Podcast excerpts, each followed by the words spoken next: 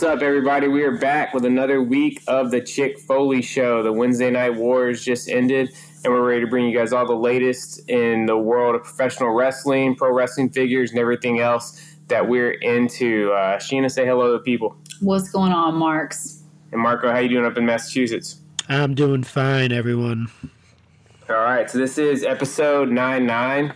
Uh, it's also the two year anniversary of the Chick Foley show. So uh, Yeah. we'll, we'll go into detail a little bit of that later on. We probably should have kayfabe this thing and just set it up to where we had the 100th episode also on the two year anniversary. But you Yeah. guys are uh, you guys are going to get two milestone episodes uh, back to back. So we didn't want to shortchange you guys. So Sheena, tell everybody where they can find you guys on social media. So you can find myself on Instagram at Chick Foley, and then you can find Marco running the Twitter game over on Twitter uh, at Chick Foley Show. Um, oh, also, most importantly, you can find us uh, if you want to join our Foley fam. Uh, ChickFoleyShow.com starts at a dollar a month. You can join our Foley fam. We have an exclusive Facebook community where we buy, sell, trade figs, talk wrestling. We do tons of awesome giveaways exclusive just to our Patreon community. Um, it's just a, a really, really great group of guys there. And we also have a brand new patron, new Mig Carter, committed for the year. So he's really, really loving the Chick Foley show. Love it. Thank you so much, Zach Hertzler, for joining the Foley fam. Uh, we're excited to get to know you more and, uh, you know, getting there and buy, sell, and trade. And we also had what I think was probably our most popular like giveaway uh, that we've done so far So this past fun. Saturday night. We did the first ever uh, Chick Foley Rumble. I think we discussed it a little bit last week on the show, but it was kind of an idea I had, and uh, we weren't sure how it would work out, but it actually uh, w- was perfect. What we did is uh, Saturday afternoon, we basically threw up uh, the roster from my famed WWE 2K universe. You guys know I think I do have the most lit WWE 2K universe out there. Um, got 100 created wrestlers in there, and we threw up the whole list. And basically, it was first come, first serve for the Patreons on the Facebook group. Uh, they could sign up for the first 30 people to, to comment with a wrestler's name, got into the Rumble, and then uh, we live streamed it on Saturday night on the Facebook page. We set up a Twitch, so there is a uh, Chick Foley Show Twitch now for those uh, interested in checking that out. I, I'm sure we'll do something with that down the road, but it was just going to be too much trouble trying to get everybody in to be able to watch it on Twitch and stuff. So, and for us to still be able to provide commentary, so we just uh, we live streamed it. It came out great. It looked and sounded great Yeah. and everybody had a ton of fun with it. You know, it was just like watching the uh, the real Royal Rumble. Our buddy uh, Jordan Wells out in Omaha, he ended up winning with the Ultimate Warrior at number twenty nine. He eliminated the Undertaker to pull it off, and he won the Samoa Joe and uh, Rey Mysterio WrestleMania two pack. So. Uh, I'm not 100% for sure, but I'm thinking we're probably going to do one again this Saturday. So we'll have details to follow. And again, you know, to get access to this, it's literally $1 a month. That's it. And this was totally free. This is something we did just for fun to entertain our Patreon. So, so check it out, chickfoleyshow.com. And I promise you guys, uh, you're going to get your money's worth. Uh, Marco, tell them about Chick Foley on Pro Wrestling Tees. Yeah, so uh, we have a new design on pro wrestling tees from our man Extra Cooler. Um, it's inspired by the NXT uh, Halloween Havoc design. Uh, so you uh, go over there, check it out. Uh, there's three colors available. There's uh, orange, black, and gray. Um, I actually I picked one up myself. I think I picked up one in black. Um, and if you go on the uh, Chick Foley Show Twitter, that's actually the uh, the new profile pic. So go take a look at it. It's pretty awesome, Nice. and uh, it's available for uh, for purchase. What kind of did you get the regular tee or, or did you get the soft tee? What'd you get? Oh, no, Finer Things Club, the FTC. You only, you only get the uh, the softest, the softest of T-shirts. You never, never go with that rough stuff.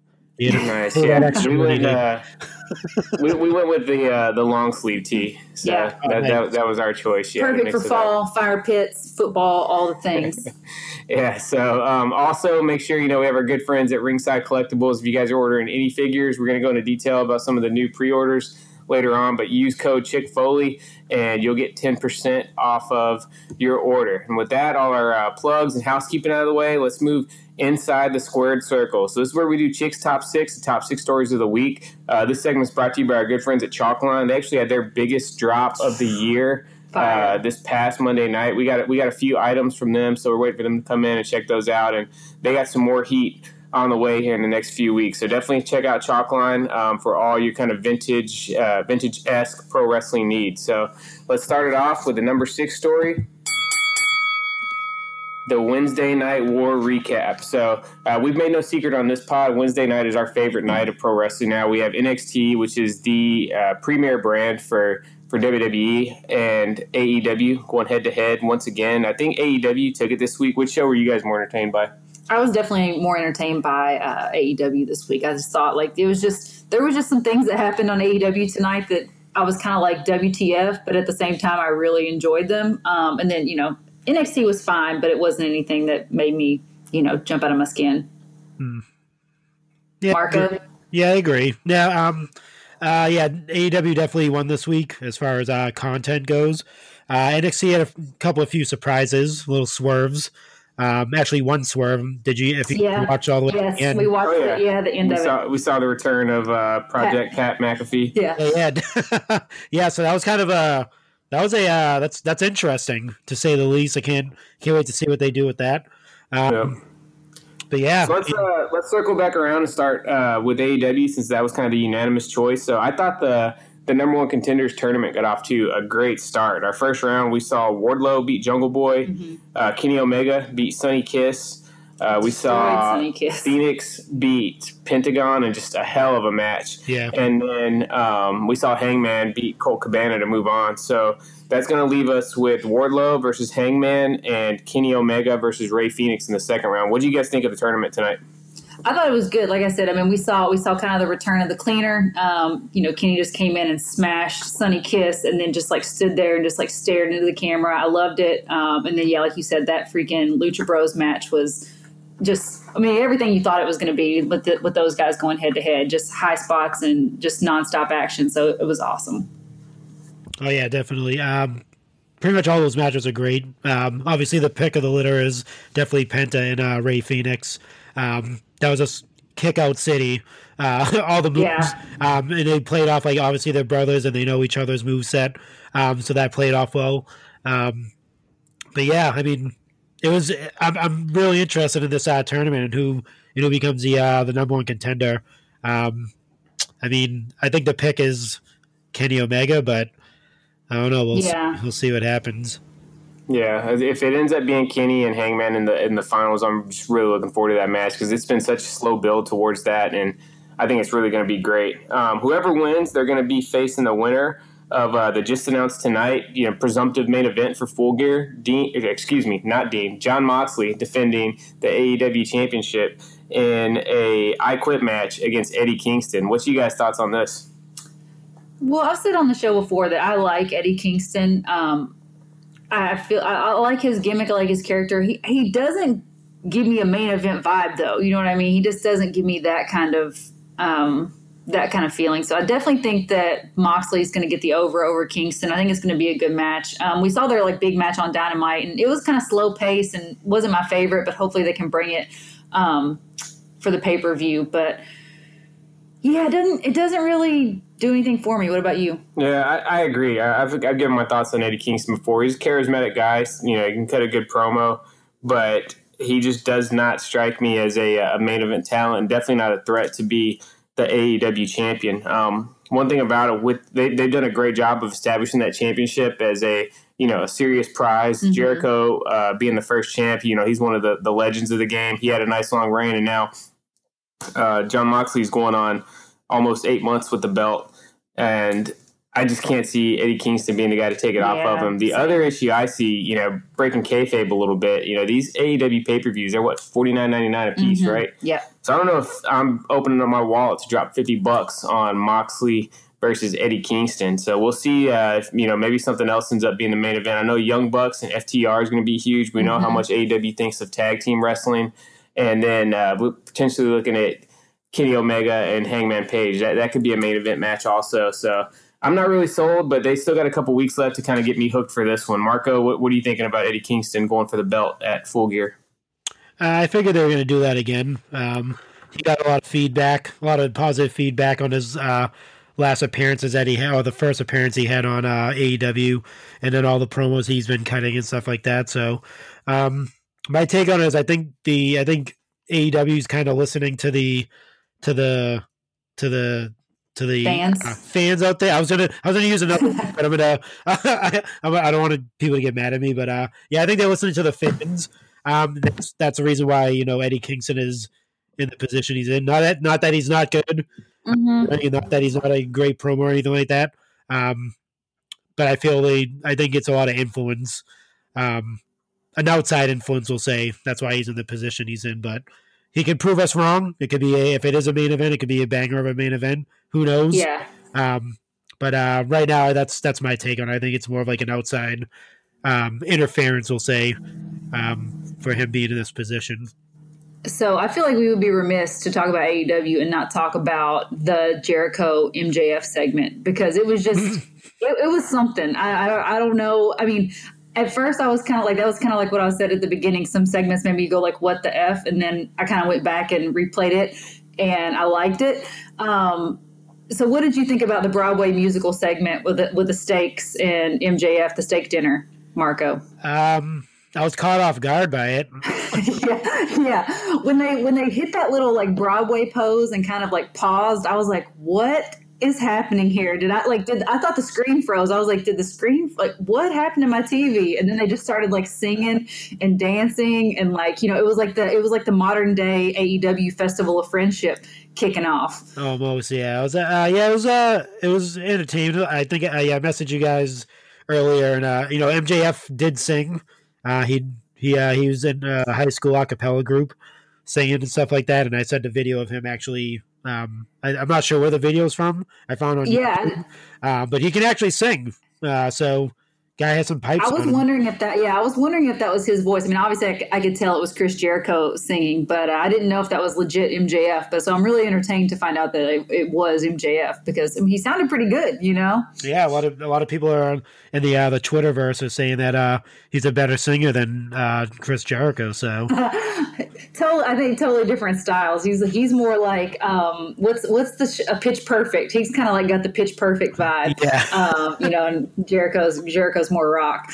Uh, but yeah, I'm curious to see where this goes. Like I said, it was just kind of like a modern day festival of friendship. And then I, I was wondering what happened because MJF ordered his steak well done in the beginning and i was like what the, that was the wtf moment of the of the week. He ordered this big giant porterhouse and ordered it well done and i was like oh my god i cannot put you over anymore if you eat a well done steak like not not happening like no way.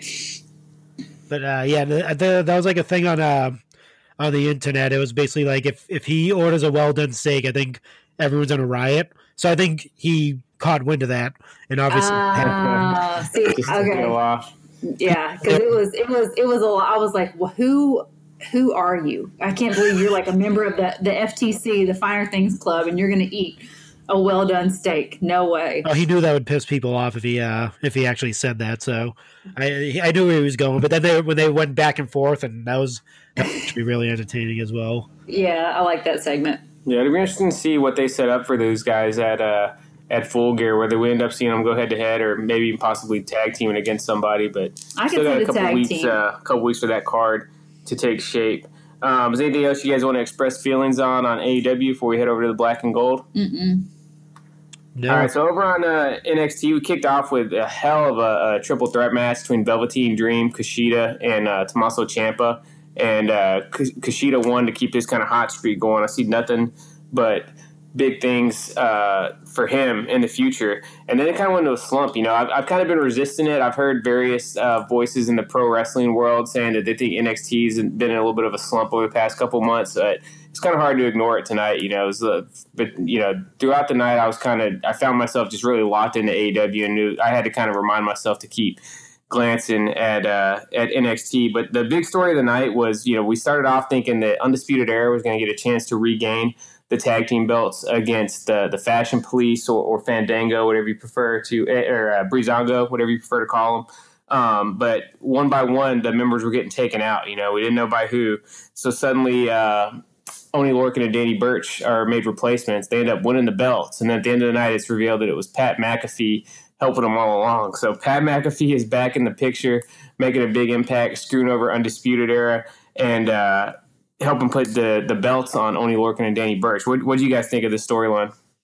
I like it. I mean, especially considering Pat's um, debut showing against Adam Cole. I thought, you know, I thought he did a really good job, and you know, I, I can't believe I'm saying this on the show, but I'm kind of excited to see him back. You know, we know he can he can talk and cut a promo and just be like a, a sniveling heel. So um, I'm excited to see, you know, what what he's got against what he's doing with uh, Undisputed Era and where this is going to go. Uh, Marco, you, do you think Pat McAfee was the guy that was behind the Adam Cole attack at uh, Takeover 31 now after seeing this? Yeah, um, yeah, it kind of makes sense now that uh, that that that definitely happened. Yeah, I like how they kept it a secret though. Like they kind of tied it all back up. And who would have thought Pat McAfee would make a return at some point? Um, yeah, and the other good thing about it is, you know, his feud was really kind of solely focused on Adam Cole, but there was no way he could take on Undisputed Era by himself. So now mm-hmm. he's got a couple of, you know, he's got a little bit of a goon squad to uh, go with him, and we know that Oney Lorcan and Danny Burch can both go in the ring. Yep, yeah, and you, you kind of brought up before with like NXT kind of in a slump right now. Um, and I think bringing back back Pat McAfee, even though this this is killing me to say this, it's gonna kind of help them out a little bit. Yeah, back on TV. Um, but another takeaway is like they they have they pretty much still have all the talent in the world. They have a bunch of talented um, uh, uh, athletes on their show, but there's they don't have like the the the char- char- charisma as yeah, not a lot of star power. Like with the like you know with Asuka and Shinsuke, mm-hmm. and Samoa Joe, and Kevin Owens, and Sami Zayn, like all these like larger than life characters that they had on NXT, which made NXT what it is. They don't kind of have that right now with uh yeah the roster that they have. That like I said, they're all above and beyond. Uh, they can go bell to bell, no issue. But it seems like there's no like there's nothing nothing grabbing you right now when it comes to uh like the personalities of these uh of the talent. So we'll see we'll see what happens with uh with NXT in the in the future anyway.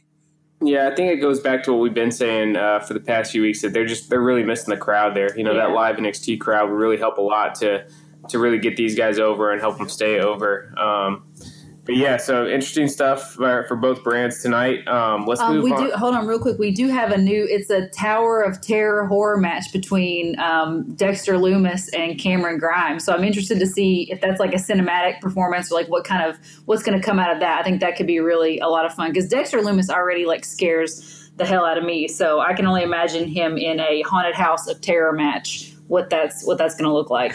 yeah, we haven't had a cinematic match in a while, so I thought that I was starting to think maybe that idea was dead. Uh, but yeah, possibly something they could bring back. It would definitely make sense at Halloween Havoc.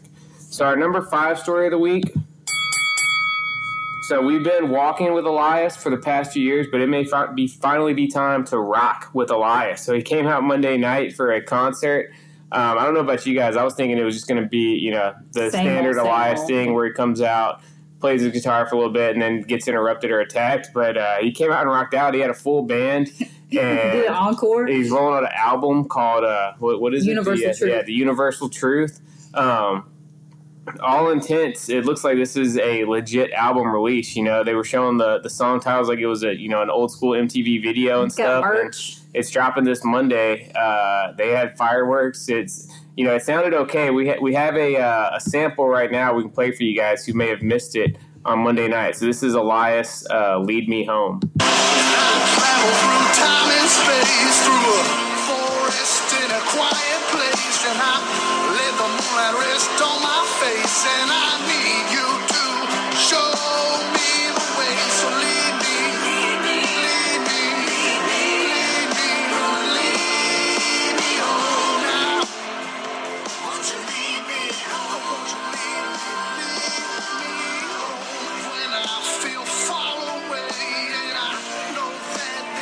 Digging this, Marco? It's fantastic. I love it.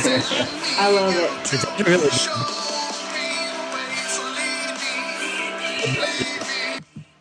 Yeah, so I mean, you know, I don't know if he's going to win, uh, you know, win any Grammys he sounds future, but there's there's a lot worse sounding stuff than that that gets played on the radio. You know, it's kind of it's exactly the kind of sound I like, a little bit of soulful uh, rock and roll. Um, so so we'll see. You know, I'm definitely gonna check out the rest of the tracks once it gets on iTunes. You can listen to little samples, but this may be something I end up adding to the collection just to support Elias. We've been a fan of his. Um, since he first started, you know, kind of appearing on NXT there towards, uh, you know, the middle to end of 2016. So when he got over as El Vagabundo, yeah, it's yeah, we were in the house when he was El Vagabundo for that one week.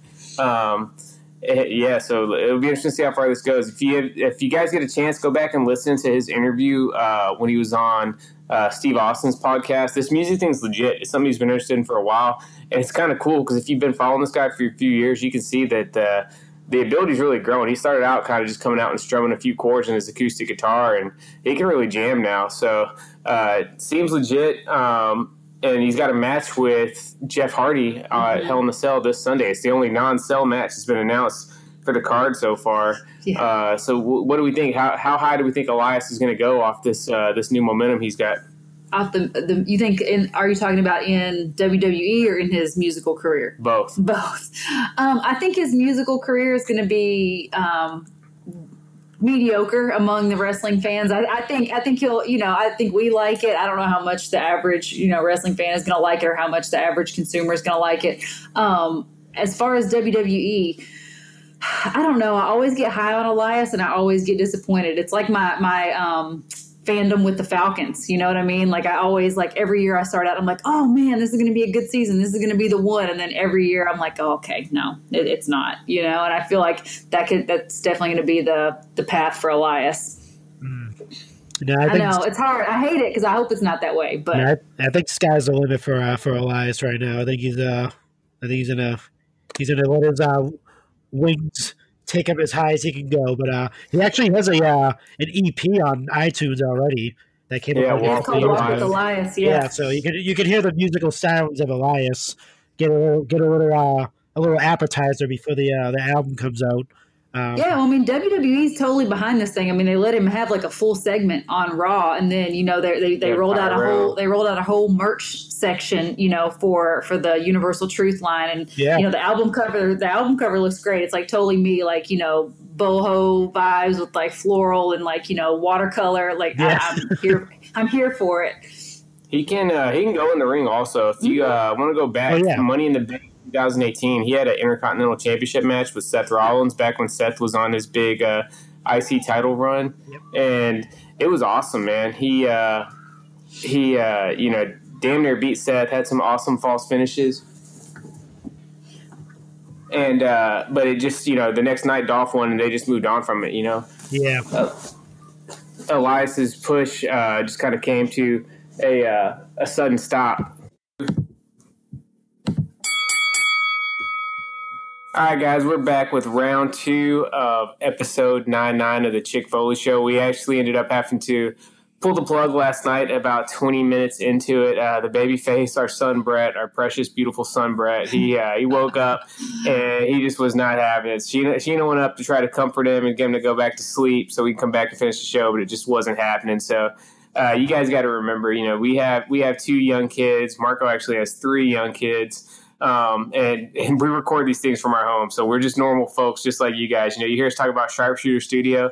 That's actually uh, one of our kids' play tables with both of our laptops set up and a microphone um, in the middle. So. Yeah sometimes life happens. You know, believe it or not, our three year old son was didn't care that we were in the middle of recording an award winning podcast, and uh, kind of pulled the plug on it. So um, that'll happen from time to time. We always want to keep it real with you guys, be fully transparent on what's going on. So if it sounds a little abrupt there when we were coming to the close on our Elias discussion, that's what happened, and we're back here on Thursday night uh, to finish up. So let's move right into our number four story on Chick Six is Retribution DOA. And I'm not talking about a revival of uh, the Disciples of Apocalypse um, back in the, the early stages of the Attitude Era. I'm talking dead on arrival. These guys were on the, the quote unquote season premiere of Raw going up against Hurt Business in the first match, and they kind of got. Uh, they kind of got beat down a little bit. They ended up actually tapping out to Bobby Lashley, and then the Fiend came in and pretty much single handedly took him out. So, so Marco, what, what's your take? You know, we've been following this retribution storyline through all the ups and downs and lefts and right over the last couple of months. Um, where where do they go after that that dismal showing on Monday night?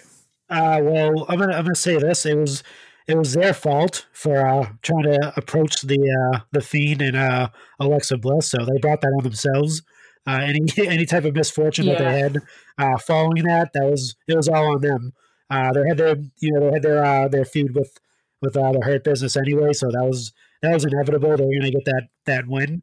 Um, but I think I think them losing actually helps helps their cause out a little bit. Like um, as you can see, uh, Ali cut that like kind of like a fire promo um, later in the night. Um, about like, Yeah, that was kinda weird. about. Yeah. So I kind of they kind of like um, made up for that loss. Um, like, hey, we're not going to take this anymore, that type of stuff. So I don't think it's going to kill them. Uh, they're they WWE's going to push the crap out of them. They're not going anywhere. Um, it's just it it was really fiend heavy uh, that that uh, the Raw uh, season premiere because he's technically the, Yeah. the biggest star that they have, um, and that's what they're that's what uh, they're expecting people to see every every Monday is the fiend. So um, I, I wouldn't take I wouldn't take anything from him just decimating uh, retribution because I mean if they step foot against him again, it's probably just going to happen again. They're not going to beat the fiend down. I mean he's technically Yeah, like I a, said uh, I actually said that same thing to Sheena about 25 minutes into Raw. I was like, wow, you know, this, this, Bray is really going to be all over Raw from now on. It looks like Yeah. they're really uh, going all in with him. Yep. Uh, Shane, what do you think of the big reveal after all this time that Mustafa Ali was the, the SmackDown hacker?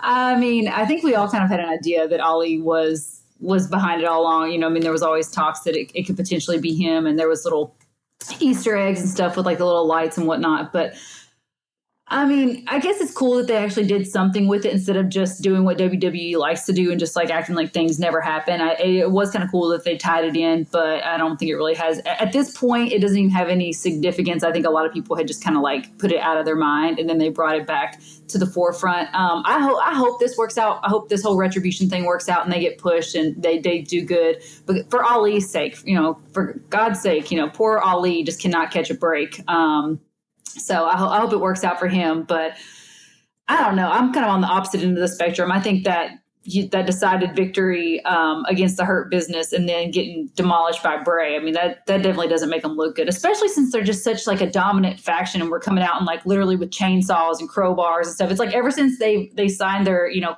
their contract, they've been super soft. You know, and I don't know if that Yeah. was like part of their is, contract agreement. They were like, "Hey, listen, guys, you're going to have to drop the chainsaws.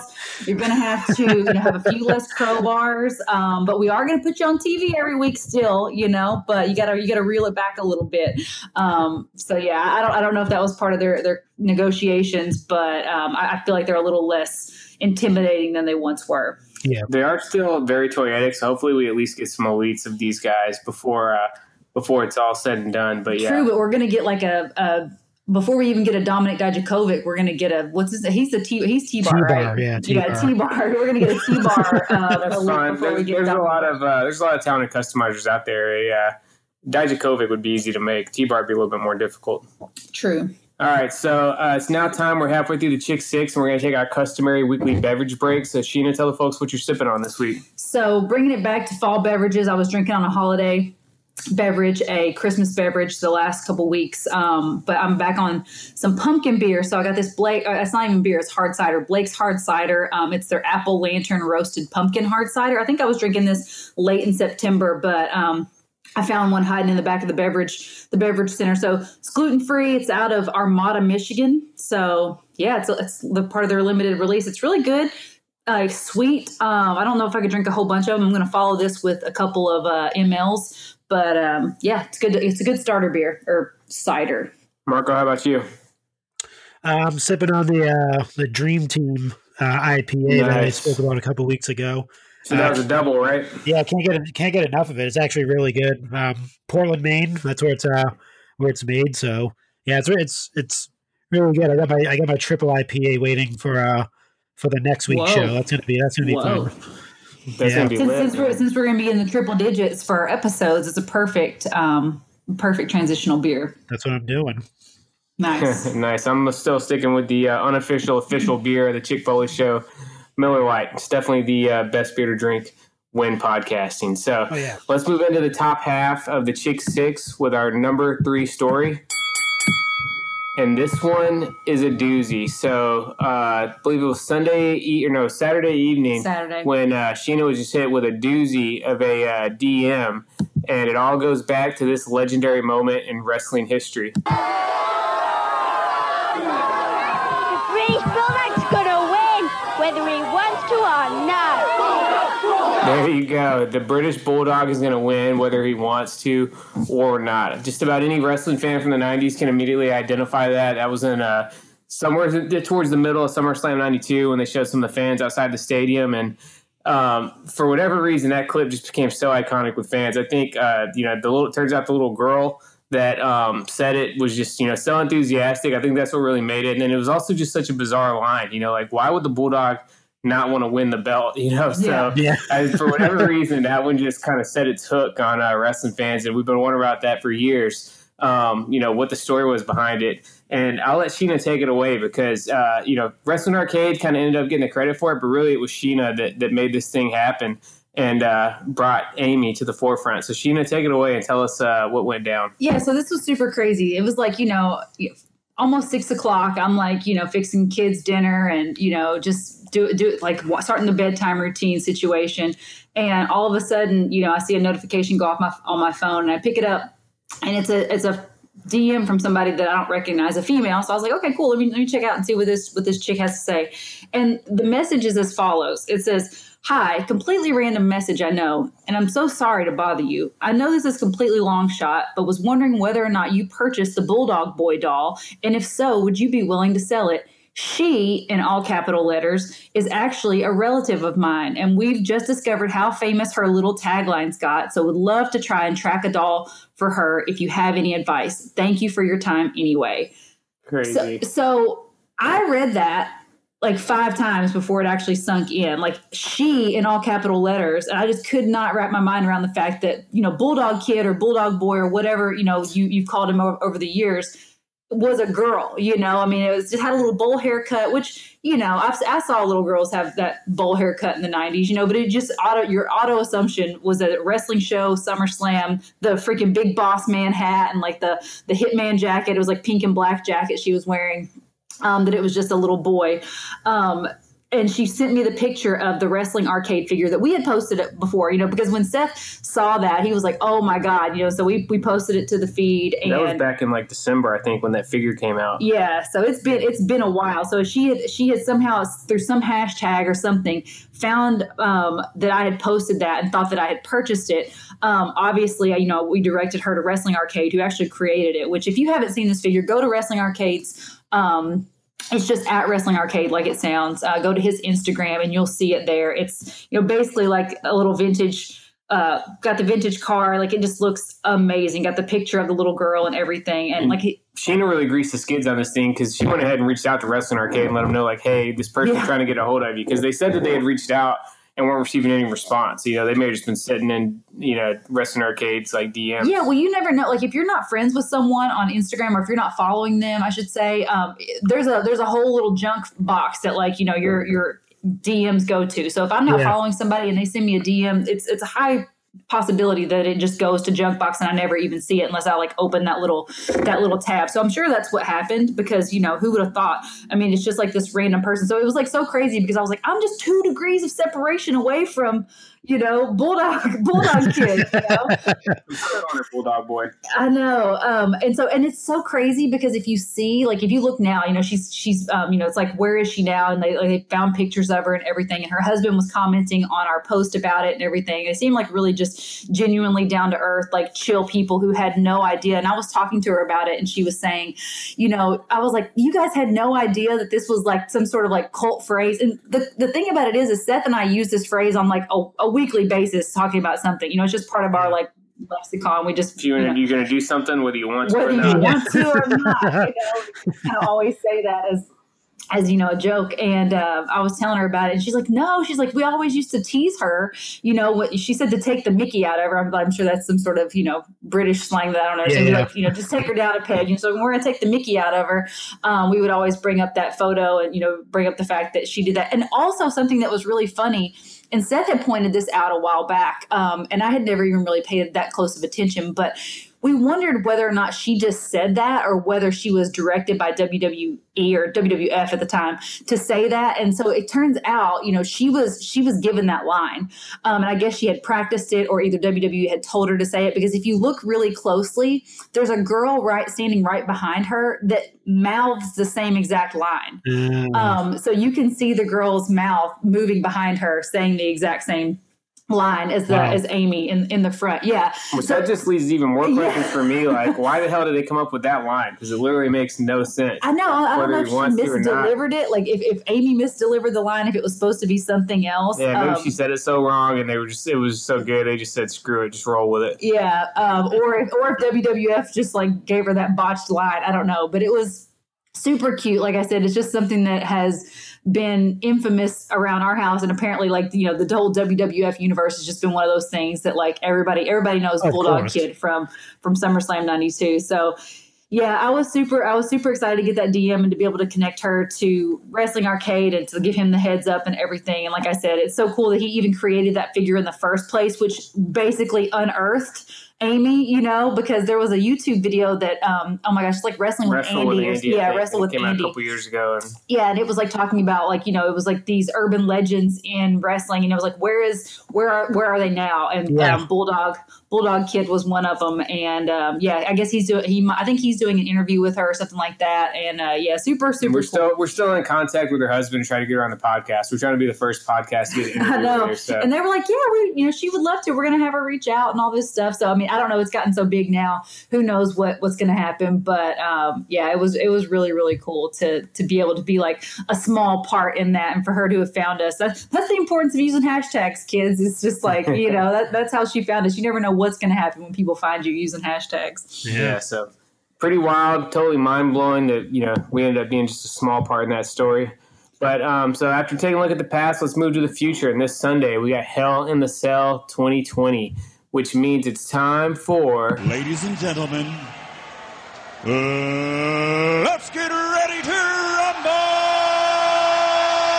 Marco and Sheena got to go head to head for the Chick Foley Show Prediction Championship. So Sheena's been wrecking shop. You know, Marco took the belt at SummerSlam and had it for about six days. Sheena took it back at Payback. You know, thank God for pay per views one week after another. Right. and she's had a uh, vice grip on it ever since. You know, um, she's been holding it down. So Marco, uh, you don't got much to work with right now. We got only four matches, matches. on the Yeah. card. So I gotta imagine we're gonna get a few more on SmackDown, or maybe just announce on social media over the next couple of days. If we get if we get more than two or three, maybe we'll do a chick quickie and do one a last second preview of the show. Uh, if it's just a couple more matches, though, we'll probably just get the We'll additional post. predictions up Yeah. on uh, social media. But for now, we got four matches, three of them in the cell. We'll start with the uh, the one match uh, that's not in the cell. Um, let's hit the bell.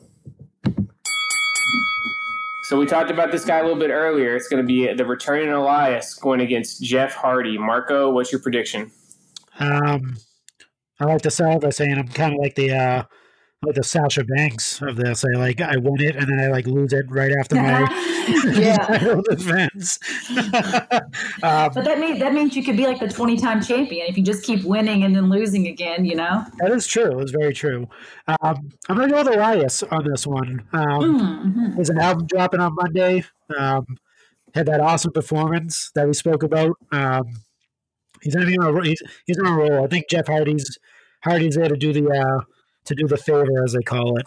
Um, I don't think he's taking the win from Elias. I think uh, I think Elias is on uh, on some onto some big and better things. So yeah, I'm going with the uh, with Elias on that one. Okay, Marco's walking with Elias. Sheena. Yeah, uh, there's there's only one universal truth, and it's that Elias is going to win this match. Um, and it's, I mean, I, to me, it's obvious just because, I mean, I I hope that he wins because I would hate for him to be all beat up and bruised and not be able to give his awesome performance on Monday with the debut of his album. Um, so yeah, I, I gotta I gotta go with Elias. Yeah, I think both you guys are right. You guys know I'm the kayfabe expert, and I'll let you know uh, if you have an album drop in the day after a pay per view, you get an automatic 50% boost on your XP. So Yeah, it's almost impossible for Elias to lose. This is kind of the same principle for the per- the person that's on the cover of WWE 2K. If you guys pay attention, um, being on the cover of WWE 2K, it gives you like a two month boost, like you Oh, know yeah. the month before and right after release. Those guys always go on a little bit of a run. So, all right, everybody's unanimous with Elias. Let's Yeah. go to our first cell match. We will start with the WWE Championship one. Randy Orton and Drew McIntyre. You got to feel like this is part of the blow off to Yeah. their feud. Sheena, how do you see this one playing out? Um, I'm going. I'm going with the Viper, dude. I hate to do it, um, but we, we've talked about it before. I think um, I, I chose Randy in the ambulance match, I believe, and it didn't work out. But I can't imagine that he's just gonna, you know, put Drew over again, or, or Drew's going to get over on him, I should say, um, again. So I'm going with the Viper dude, and I think it's just going to be leading up to Randy having a nice title reign, um, and Drew. Hopefully, maybe when we can get some fans back in the arena, maybe he'll he'll get back on top. But I think it's I think it's time to change hands. Marco, who's going to leave with the belt? Uh, I think yeah, I picked Randy in the ambulance match as well. Um, I'm gonna stick. I'm gonna stick with Randy as well. Okay, Uh, both people picking a title change. Only because um, I think I think it's gonna be opposite. I think Randy, Randy Orton is gonna win the title, but I think he has a, a feud with a, a a new member of the Raw roster coming up that, that he has a little bit of history with. That he may have he may have burned this person's house down. Um, oh he, yeah, never, and he never forgets. Um, and I that's think true. I think this I think this person's going for a world title win at some point instead of the universal title. So uh, Mhm, yeah, I think, yeah, I mhm. think he's definitely winning, and I think uh, the feud with the Fiend is inevitable because there's too much story in history with him and Randy Orton. Yeah, All right, for so- sure. Okay, you guys are unanimous calling a title change. Um, I'm really torn on this one, which is good. It's always the best in wrestling when you don't know what's going to happen. I feel like Drew has got the momentum right now. He's really had a hell of a reign, you know, and it's just a it's a shame the fans haven't been there because he definitely feels like the one babyface champion we've had in the last four or five years. That I think the fans would all kind of uh, universally get behind. Um, but if Randy loses, you got to imagine he's probably not getting another shot for a while. And this would be two straight years that he failed to get the belt. Because remember, he got a few shots at Kofi also, and Kofi Oh yeah, Kofi kept, you know, kind of slipping just out of his grasp pertaining the belt. So um, it's hard to see Randy lose, you know, going two straight years with getting a, a bunch of title shots and coming away empty handed. But I still really can't see Drew losing. I think I think Drew's going to somehow uh, come away with the belt once again. Hmm. All right, let's go to the women's side, the SmackDown Women's Championship match. It's going to be Bayley defending her belt against Sasha Banks. Marco, how do you see this one going? Oh, this is rough. Um, Mhm. I'm not sure there's going to be two title changes in the same night. It's a possibility. They could swerve us. Um, but I, I have a feeling. So I was going to use this with the last match because uh, it's it's Drew McIntyre's first ever Hell in a Cell match against Randy Orton, which that's why I picked Randy because he's a vet when it comes to the to the Hell in a Cell. But I'm going to go with the opposite for Sasha and Bayley. I'm going to pick Bayley to win and retain only because she has to prove that she's the uh, the uh, the true champion without the help of uh, Sasha Banks at her side. So I'm going with Bayley. I don't know, man. I'm going with Sasha. Sasha's Oh. a Sasha's a, a Hell in a Cell vet. I think uh, I just I can't imagine that she's gonna she's gonna lose. You know, I mean, she's she's had her butt kicked all over the place by Bayley. So I'm hoping that uh, she doesn't just get showed up here. You know, in, in the cell because this is when Yeah. I think Sasha. This is when she performs freaking amazingly when she's putting these like you know backed up against the wall situations. Um, this is when Sasha really likes to show out. So I'm, I'm stoked for this match. I hope it's really freaking awesome.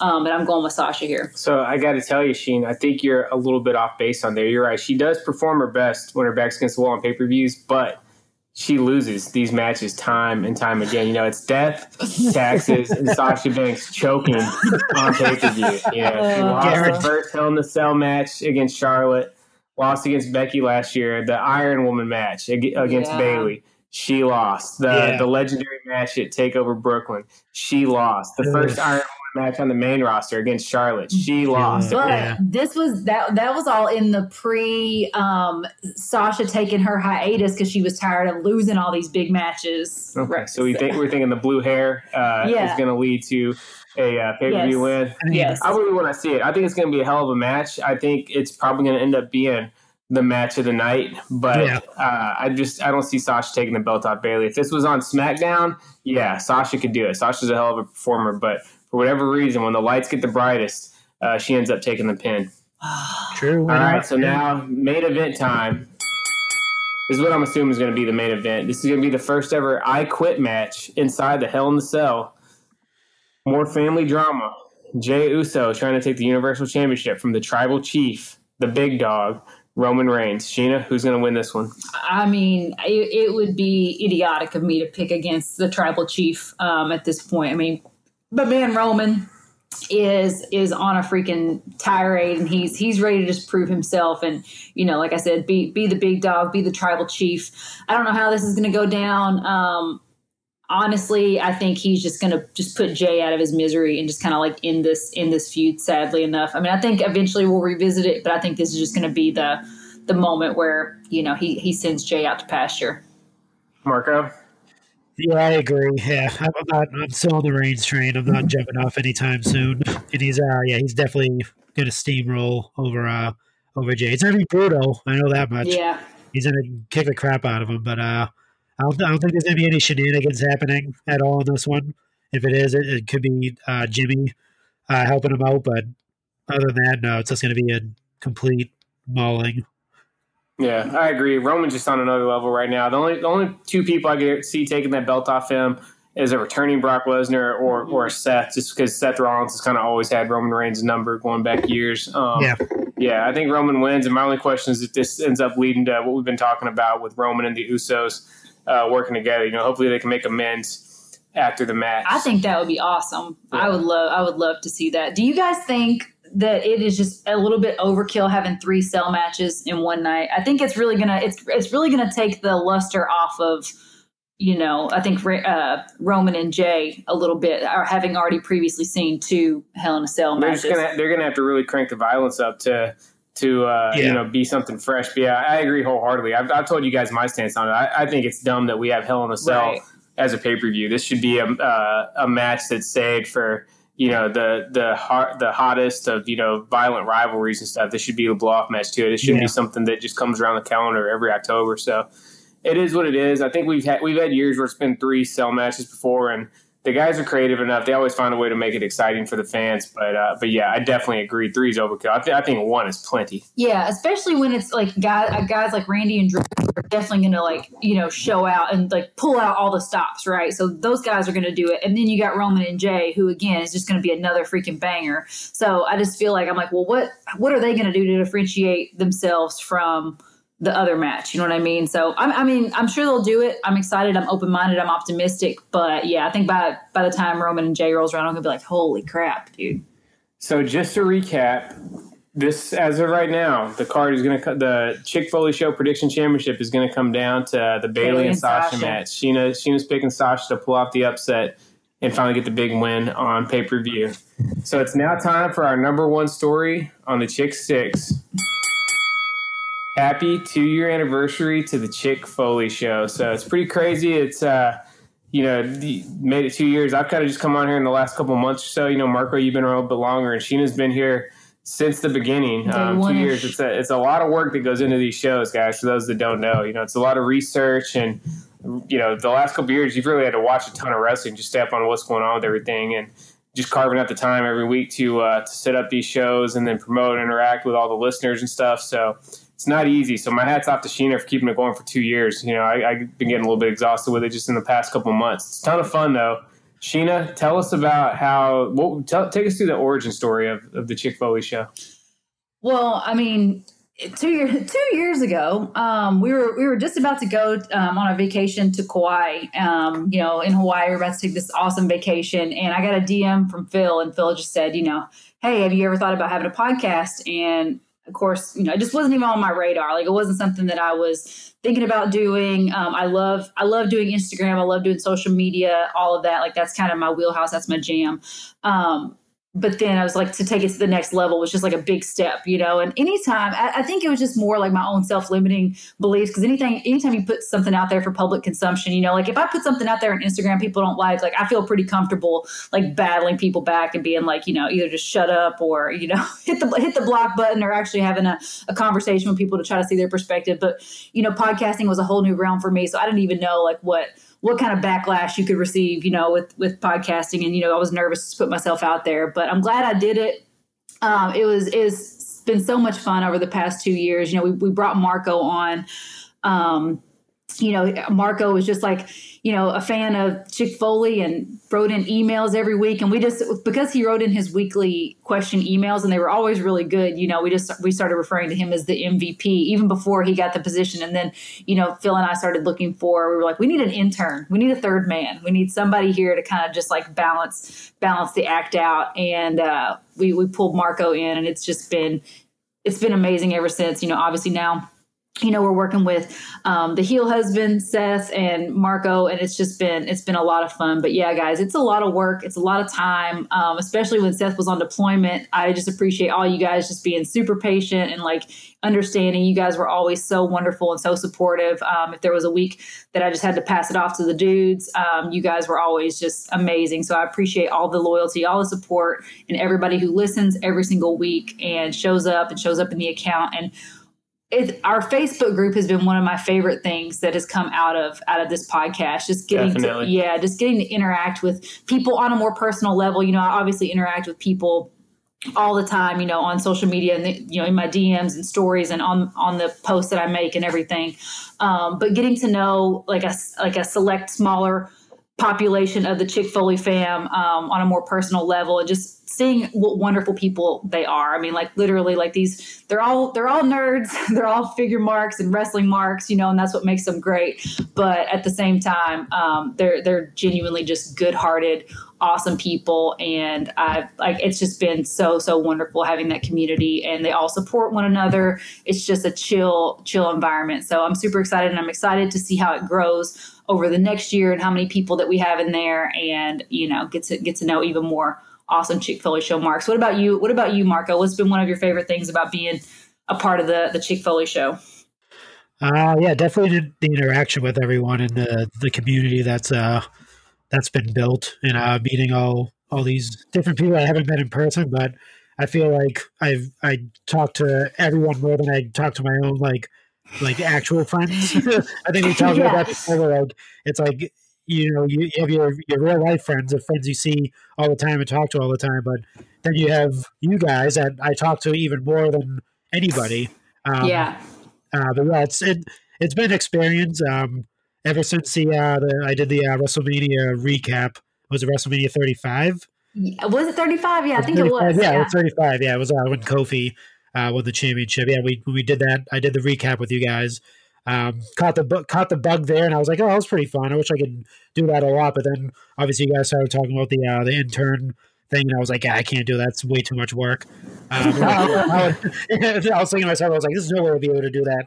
But then like when I when I got into it and I seen how you guys uh, did it at night and like you had this whole like schedule down and stuff like that, I was like, oh, it's pretty manageable. I'm already watching, you know, countless hours of wrestling, and I'm always on social media reading stuff and things like that. So I was like, can't be that hard. But yeah, no, it is. It is kind of like a part time job having this here. It's like I have my regular day job, and then I have this at night. It's like my my my nighttime job that I do. But um, no, it's awesome. I love it. Um, just the interaction on like Twitter alone, just like the community, like, just the wrestling figure community in general is is is just having like all those people embrace you and embrace each other, and um, it's it's it's just a, it's a, it's a really good a good feeling to know that there's people out there that are interested in the same thing that you're interested in, and maybe even more so, like they're more fanatical than you are, and you get to see their collections and you know share things with each other and not not be biased against like what what person's collecting this. It might be someone that's you know just collecting wrestling memorabilia, not figures and stuff like that, but they're still welcomed in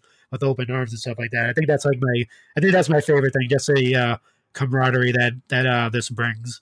Yeah, and like I said, you know, that like there was times like you know, like several of the the guys in the group, you know, reached out and just like, hey, I'm just checking on you, see if you're okay. You know, Marco, I know you reached out, and then you know, I was having a really rough Yeah. week, and then you know, the inner circle, we have an inner circle chat, and like you guys organized me to get like this awesome care package of like goodies and stuff, and I mean, it just. You know, who would have thought, you know, just starting this little Instagram account, what was it, five, six years ago? Five years ago? five years ago. Yeah, five years ago. Um, just as a passion project. The reason, the whole reason I started it was just kind of like because I didn't want to bug all of my regular you know, my, my regular friends with uh, nerdy wrestling stuff, you know, and I had no idea, you know, because we had just kind of gotten back in the fold of wrestling at that point. So just, I didn't even know like this whole internet wrestling community and everything. And it's just been such a joy getting to know people and meet people and meet people through the show. And, you know, Seth, he, you know, he's just joined us. I mean, he's done a, several like you know, Patreon exclusive and, you know, jumped in from time to time and hosted the show. Um, but I mean, he's been here since day one ish too, you know, helping, you know, put together formats, you know, the, the, whole time I've been a mom and all these things, you know, so he's helped put, put things together and keep things organized and, you know, make sure that I have the time that I need to record by, you know, managing the kids. And well, it was just kid at that point, but um, it's really awesome to get to do it all here with him, you know, live and in person now. So what, what have you thought about the show over the last couple of years? Have uh, it's just been cool. It's been awesome to hear, you know, just the growth from the first episode. We went back and listened to the first episode oh the other night gosh. for a little bit, and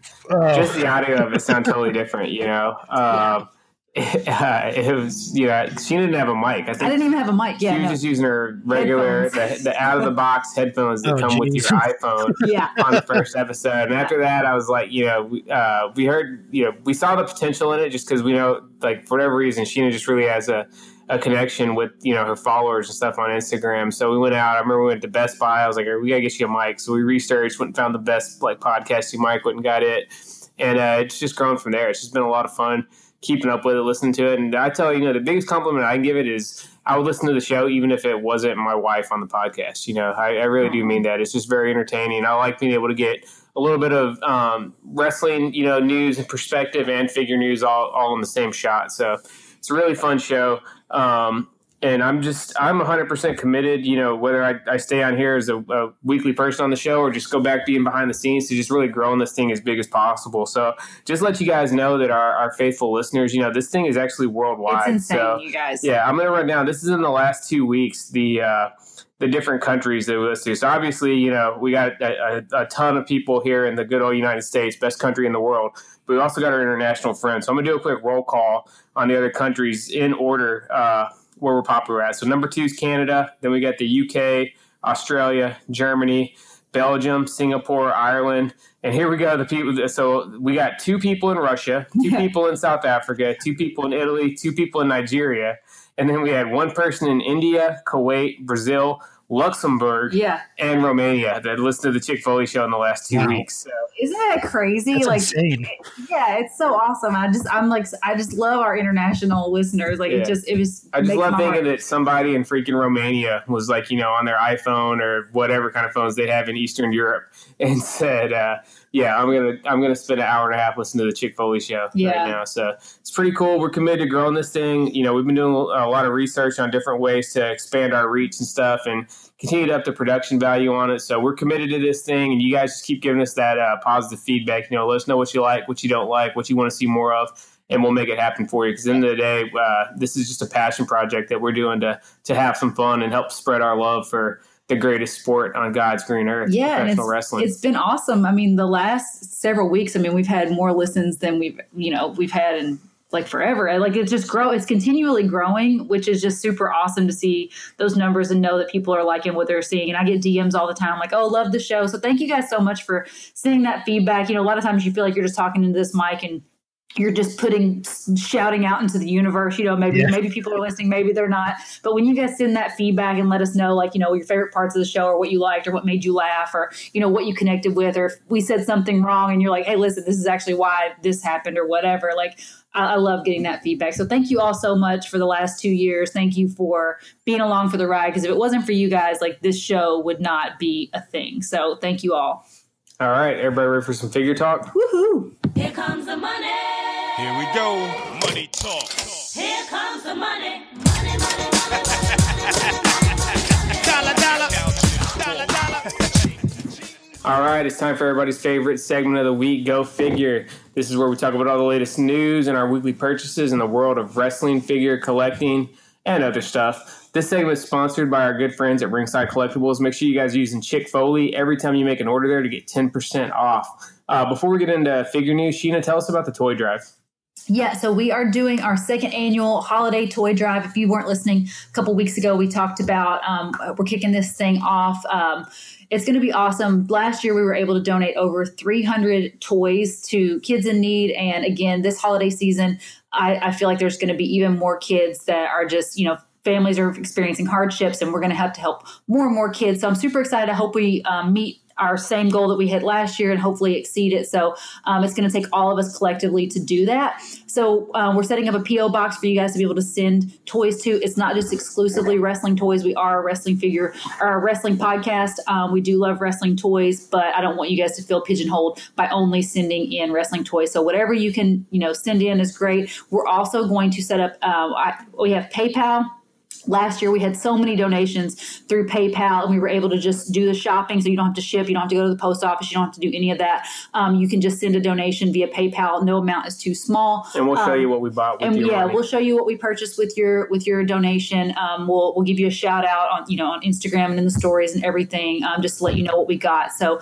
um, you can definitely send stuff that way. It's super super convenient. So we'll be putting that information out um, or if you just want to send toys um, you can do that too. So yeah we will be keeping that we'll i'll be posting on instagram and the facebook page and in the stories so keep your eyes out and we'll be talking about it um, from here on out in the podcast just giving you guys reminders too All right, Marco, take us away on uh, figure news. All righty. Um, so actually, before we, well, actually, this is part of figure news. Uh, so uh, earlier today, a lot of people were getting emails uh, for the um, Undertaker um, glow in the dark. i saw that. Yeah, did you see that? Yeah. So apparently, um, Amazon is not carrying them, and it seems like they just might be canceling that altogether. Like the whole, like the the actual pop might not even be coming out. Um, that's what it pretty much the uh, the letter or the email that it was uh, being sent around to everyone that pre-ordered it. Um, what are you guys' thoughts on that? It's kind of uh, kind of abrupt, and it and it, it's a little bit down the line on this. We talk about the uh, the Hogan and Mr. T pops that are coming out. Is is that going to happen to them as well? Like, So yeah. have we? So uh, if we have, I haven't seen it. Has there actually been pics revealed of the Undertaker glow in the dark pop yet? Yeah, it looks it looks just like the uh, the the Ghostbusters. Um, it's like that same color. It's like Ah, that okay, purple. I see now. So it's just like the last. So it's just like the last Undertaker pop, but just in that purple translucent. plastic. Okay, I haven't seen the picture yet, so I don't know. That's weird because Amazon's usually. Um, was this Amazon or Walmart? Amazon. Yeah, Amazon's usually pretty reliable with their pre-orders. I've done that a couple times. We got the Fiend pop. We got um, we got Becky Lynch a couple years ago when she had her exclusive um, Amazon pop. They're they're normally pretty reliable. So I got to think maybe this was just an issue on maybe Funko's side. Maybe something happened and these guys aren't going to be uh, ready as quickly as they thought they would. Um, I actually hadn't pre-ordered this one yet, so I got to you know I, I I'm spared on the pain on that one. But I really hope we see this because anything glow in the dark, I, I'm down for. Yeah, definitely. Um, what else do we have? Oh, so after that, for speaking of pre-orders and speaking of uh, our UK peeps, uh, the British Bulldog uh, was up for pre-order at uh, Smyths UK. Um, so the uh, the new Elite for the British Bulldog is available for you to pre-order right now. Um, hopefully, it's not sold out because that is something that a lot of people are waiting for, especially um, with the uh, awesome accessory that comes with it too. So, are you guys uh, you guys pumped for this too as well? I, I, I'm not even asking you guys. Of course, you're pumped for the Bulldog figure. Yeah, you know we're huge Bulldog fans. Definitely. So not only so I'm I'm I'm confident they haven't officially announced it, but they've been getting the last few collector's edition figures. So I'm confident that our good friends at Ringside are going to end up uh, stocking this, and, we'll get it. and I'm actually going to be getting two. So we're already it's already in the works. The uh, you know, hopefully this doesn't sound too dirty, but the head is already complete for the. Uh, we got a custom uh, dynamite kit in the works. So uh, the the Warsman off of Sheena, Sheena reached out and coordinated it between the Warsman. Uh, he's the underscore Warsman W A R S M A N underscore.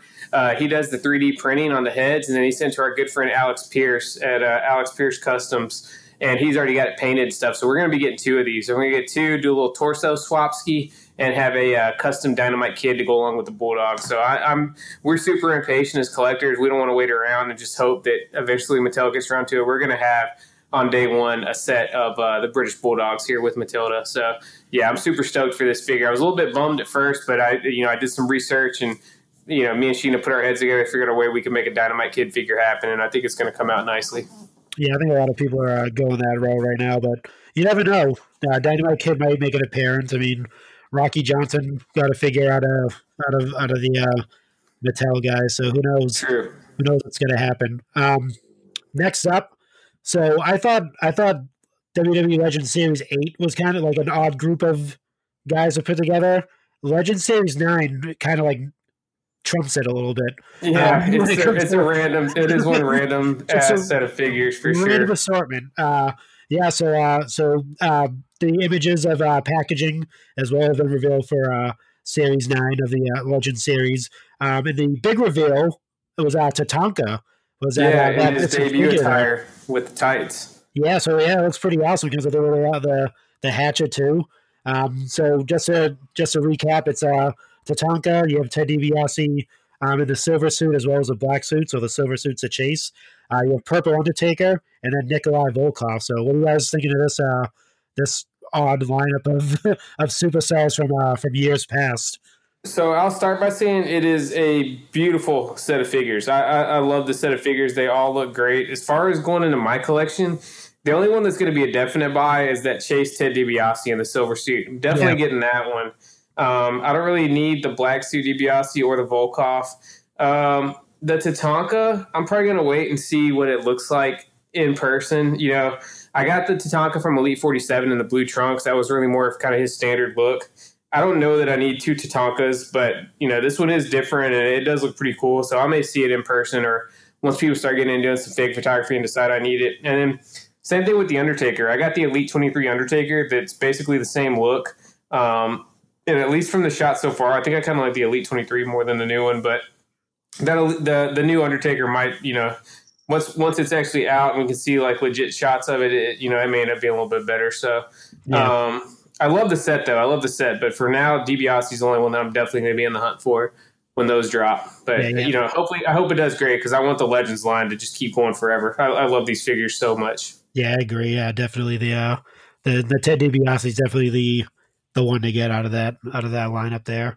Um, moving on to uh, so this is also a pre-order on our ringside right now. You can pre-order it. So the WWE Championship Showdown line, uh, kind of replacing the uh, battle packs.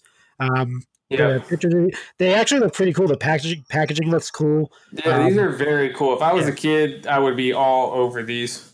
Yeah, they uh, they come with uh, they come with uh, stands that double as side plates for the new um, belt that's coming out next year, uh, which is pretty awesome as well. So, um, what do you guys what do you, what are you thinking of these? Are, are they a step up from the from the original battle packs, and how how far I, do you think these so I think they are because you know you got to look at it. Remember the battle packs and, and the basics; they're really for kids. These are cool. Uh, You know, if I was a kid, I'd be all over getting that belt. And then you know you're gonna get not only are you getting the figures, you're also getting all these different side plates that you can collect to really customize um, this new belt that's coming out.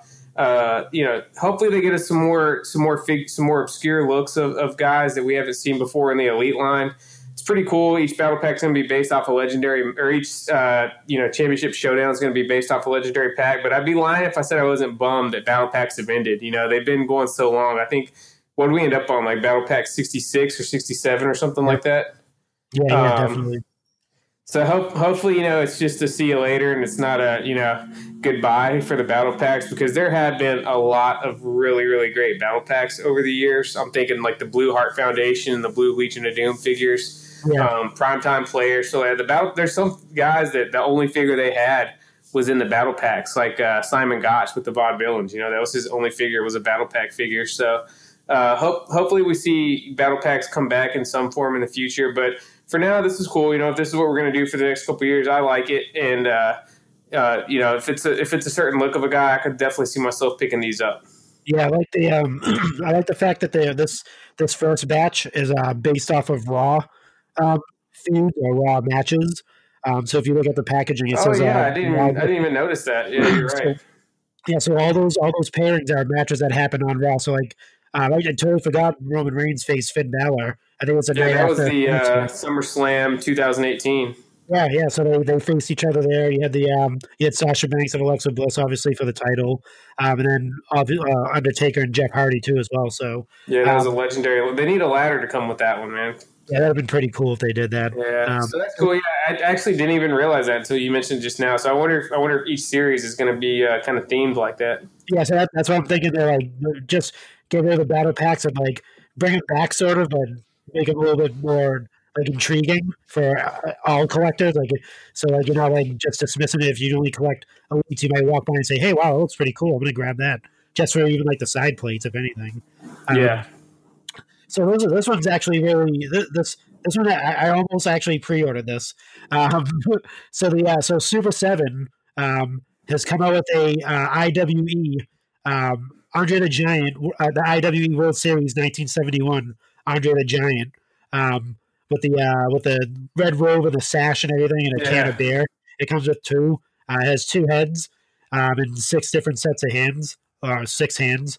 Um, yeah, it, it looks pretty awesome. They ever uh, from gauging from the Twitterverse, they're saying it's the best Andre the Giant that they've seen, bar none, anywhere right now. Like one I of the best. wouldn't go. I wouldn't go that far. I still like the uh, the Elite Twenty. I think it was Elite Twenty Nine and like the original Legends Andre Elite. I, I think Oh, that's yeah. a little bit better. I mean, this figure looks cool. If it's by Super7, you know it's going to be top notch. But You Yeah. know it'll take three years to get it. yeah, true. Next summer. To me, I'm, I'm kind of Andre out. You know, I got, I got his classic look with the afro. We got his look from WrestleMania three, and then we got like the 1970s look with the leather, the leather, leather fringe coat, vest. yeah. To me, there's there's uh really one Andre I want to see, and that's uh, like in the suit from uh, when he when gonna he say, turned yeah. heel on uh, on Hulk Hogan. You know, when he came out with Bobby Heenan in the suit. I think if they put the, maybe, I could see that maybe in the Legends line. I think that would be a really really cool figure to really represent a you know a really iconic moment. So I'd like to see do? that, and then. Uh, I'd be cool to see maybe an ultimate edition of you know WrestleMania three Andre. Just to, re- I think that'd be the definitive Andre look. So, yeah, but yeah, I'm sure this figure's gonna be cool, but I, I don't think it's gonna be making its way to my shelf. yeah. What do you think, Sheena? What'd you say? So what do you think of the uh, of this figure?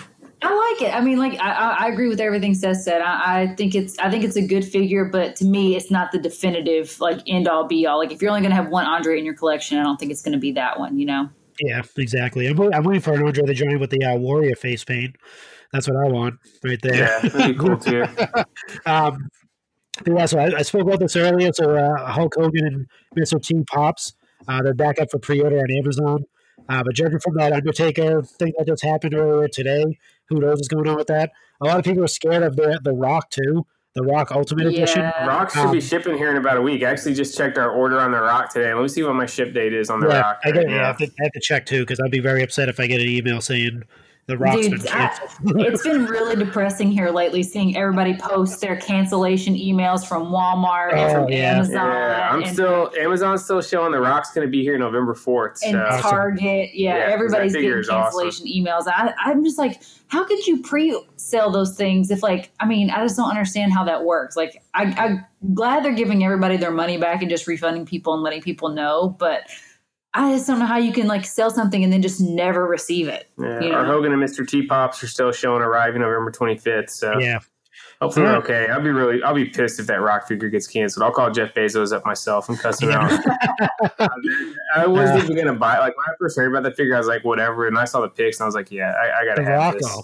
No, every, yeah, I think that was everyone's first initial reaction was like, "Oh, another Rock figure." But then when the uh, the packaging was revealed and like the actual figure um, photos came out, I think it changed a lot of people. It's like probably the best Rock figure, I think. Just Yeah, like the head really- and everything. Yeah, I think they awesome. needed the first two series to kind of iron out the kinks, but since series three on for the Ultimate Editions, they've all just been grand slam home Oh, runs. They've been awesome. no doubt. Um, the uh, what was it? I was going to say something else out there, but I it probably wasn't important. So we'll move on to the uh, next thing. Um, so the uh, so I thought we were getting a uh, a, a graveyard match, uh, a boneyard match, uh, Undertaker, but it looked like it was the it's the Wrekkin' Slamcycles. So it's going to be uh, the Undertaker and uh, Drew McIntyre. So the motorcycle that popped up like earlier, like in the summer, like photos of it and stuff Yeah. like that, and people like immediately thought like, "Oh, we're gonna get a new set with you know AJ Styles and Undertaker, and it's gonna be this cool thing." But obviously, it's it's I not. think I will. I think people are still going to be stoked, dude. I think the a, a motorcycle, a scale motorcycle for Undertaker has been Yeah. one of those things that like We've people been have. wanting this for a long yeah, time. people have been clamoring for, it. and I you know, think- people have used other. I you know, think other uh, I think there was like a Bratz motorcycle was that was say, like yeah. the most popular for people to use for Undertaker Elite. So we're probably getting upgraded from the Bratz to actual Mattel Are product. Yeah. brats even still a thing? I, my sister was like so into Bratz. I don't. I can't believe there was like you know Bratz motorcycle that people were using for their Undertaker. That's- yeah, this, under, this. Undertaker uh, cycle is going to be awesome. Definitely got to have that. You know, for into the uh, for your Elite 55 and Elite 18 Undertaker American Badass time uh, time frame, got to have that motorcycle. Oh yeah, definitely. Um, yeah, I'm kind of. I was kind of when I see the pictures, I was like, yeah, it's. I was like, it's pretty cool, like uh, what they have set up um, for both uh, Drew McIntyre and uh, Undertaker. So that's pretty sick. So, maybe uh, I watch a lot of wrestling, but I don't watch it all. When did Drew McIntyre ride a motorcycle? I don't think he did. I think I he was just like. I think they're just like, uh, we want to do one more motorcycle. Screw Let's put Drew on there. Oh man, um, yeah, but uh, uh, they I don't, I don't remember him ever driving. A, he he may have maybe it was like a he pulled up to the arena on a motorcycle. I don't know. Yeah. Who knows? And they just I that have to. Ran I, I may end up getting hooked and have to go back and buy that Slambulance, man. I've been seeing it on the shelf at the It'll- Target the last hopefully it'll few go on times I've gone, but yeah, I just I haven't been able to pull the trigger on it. But if I'm if I'm gonna get into the wrecking vehicles game, I may have to go back and get the ambulance too. But this Yeah. is gonna be cool. My only concern is that sometimes these like you know breakable toys and stuff they fall apart if you just like barely look at them. I don't know if you got any of the Honky Tonk Man figures, Marco, but or the Elias figures. That The guitar, guitar. if you like look Oh, at yeah. it wrong, it Yep. just you know explodes Crumbles. into a million pieces, man. Yeah, yeah. So hopefully this thing, you know, got some pretty solid connection and stuff when you do put together, but definitely getting it. It's going to be awesome for, you know, fig photography and showing on the shelf and stuff. Um, and I'm glad we're finally getting a motorcycle to go Yeah, and if anybody out there, if you remember when Drew rode a motorcycle, please let us know. This is one of those things we want you to hit hit us up in the DMs. Um, again, I think it could just be like you know, Drew's literally probably the most popular figure right now, so they're just like, hey, let's just put Drew on there. You know, Yeah. it, it'll, it'll sell these motorcycles just to sell this Drew figure. And you know? Mattel, you know, Action Figure Attack, if you're listening out there, we, we want that Steve Austin on a four wheeler. That's That needs to be the next release. Oh, yeah. Yes. That definitely Yeah. has to happen. Um, yeah, speaking of Elias, yeah, that, that retro and that guitar, you don't know how many times I try to put that thing together and it would just fall apart. And I'm, I, Yeah. it just, I just, you know, I was just like, forget it. After like the hundredth time, I was like, you know what, I'm all done. I'm not doing this anymore. Yeah, that's No why I like the the guitar that comes with the Hasbro Honky Tonk Man. It's just a piece of rubber, dude. It just it works, man. You know what I mean? It just Yeah. because you're gonna display it. You know, you can always just simulate. You know, you can use your make your imagination if you want to play with them and act like he's breaking the guitar in somebody's head. Exactly. Yeah, the, the guitars Mattel have done. Yeah, they're just way too flimsy. Yeah. Um, most so here's the most important story of, of figure news. Shocker Um, that you would think this is the most important. I'm already joking. bracing for a letdown on Yeah. this Um, one. oh, ma- oh wow! Oh, holy! Um, so, uh, so the uh, fan takeover line that uh, Mattel's Yeah. doing, where you, uh, where you vote on whatever uh, gear that the figure's gonna wear. So this is for the Ultimate Edition, Ultimate Warrior. Um, and you get three choices. You get WrestleMania six, which that's already obviously out. Survivor Series 1990 or SummerSlam 1989. Um, and it looks like the belts are going to come with the respective figures as well. Because I mean, I'm assuming because they're showing the pictures and they're showing him with the belt, so that's pretty sick. And if it is an Ultimate Edition um, figure, they they're probably going to go all out with it anyway. Um, so I'm assuming this one's going to be way better than the WCW uh, Ultimate Warrior that they first came out with in the first line. Uh, what do you guys? Um, are you guys pumped for this? Are you excited? What do you?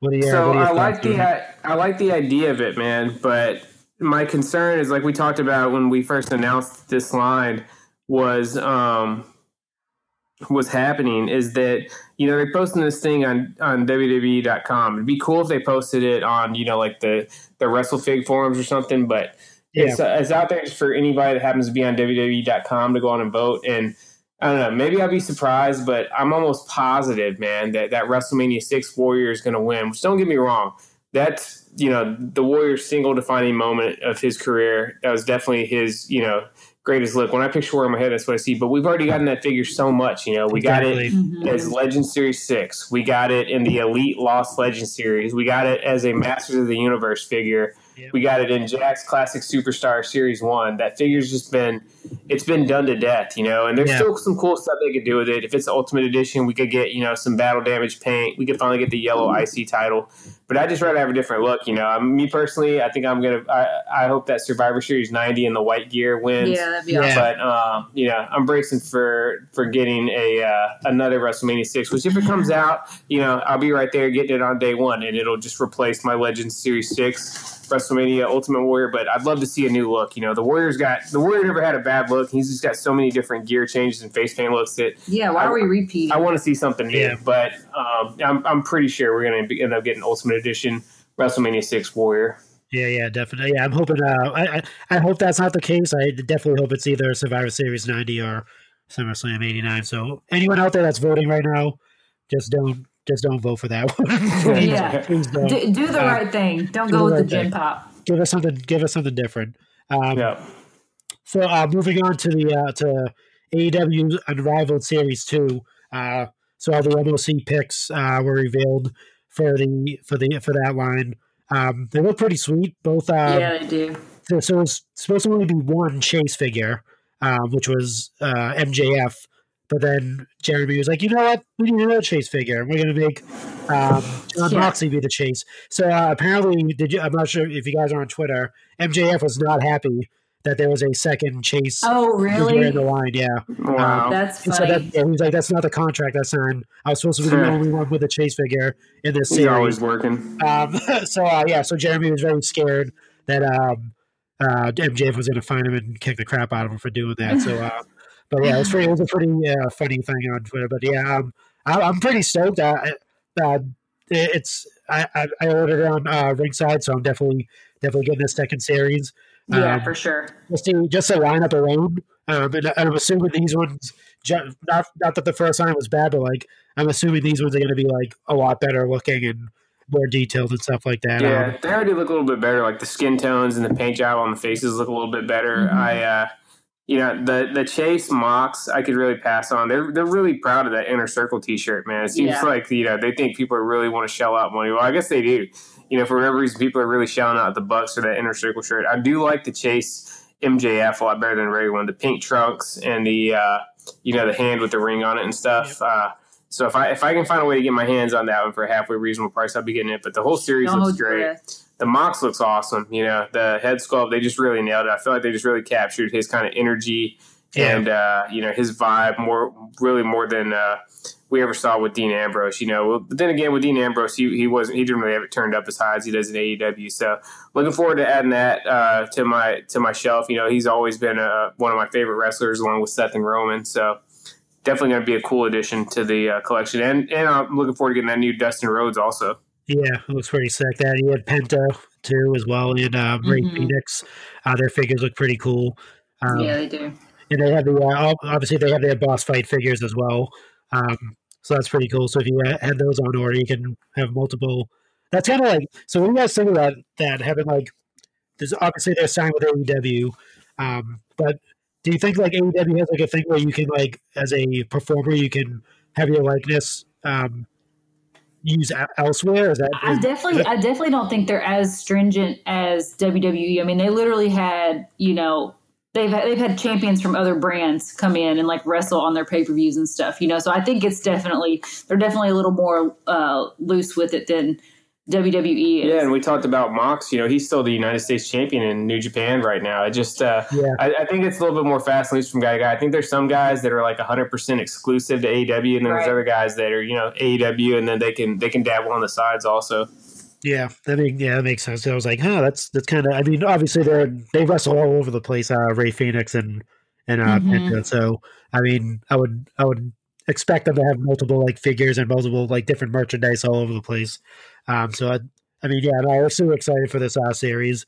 Um, Yeah, and you also have uh, the Mad Reaper exclusive uh, Lucha Bros. You got they Oh, have the yeah, that's Penta, and right. Rey, the Penta and Rey Fenix. So if you Yeah, if you really really throwing some of those on eBay. so. yeah, if you're really trying to step your game up and, and you know play in the big leagues, uh, the Mad the Mad Reaper's putting some out there that just look, I mean, in, yeah, insane, like they- uh, unbelievable. Like these are top notch figures. So if you want like if you want the best of the best, uh, the Mad Reaper's the man. If if you can't play that in that league, then yeah, these AEW, these AEW figures are primo too.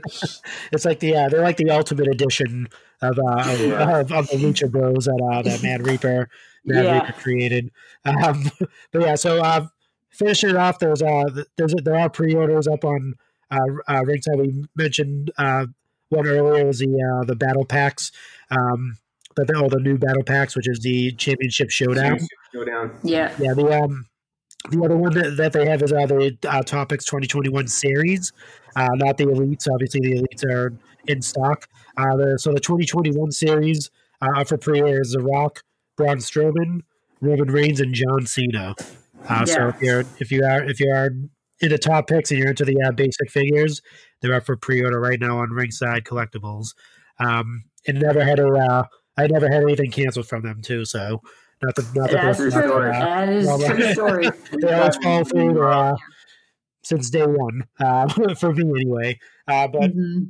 so we'll move on to uh, weekly purchases. So um, if you follow uh, the Chick Foley show, um, or you followed me on Twitter, you would you would have already seen uh, what I picked up this week for for my weekly purchases. Um, had to step my game up, so uh, it was yeah the full set of uh, WWE Legend Series Eight, including including the Chase uh, Jake the Snake figure.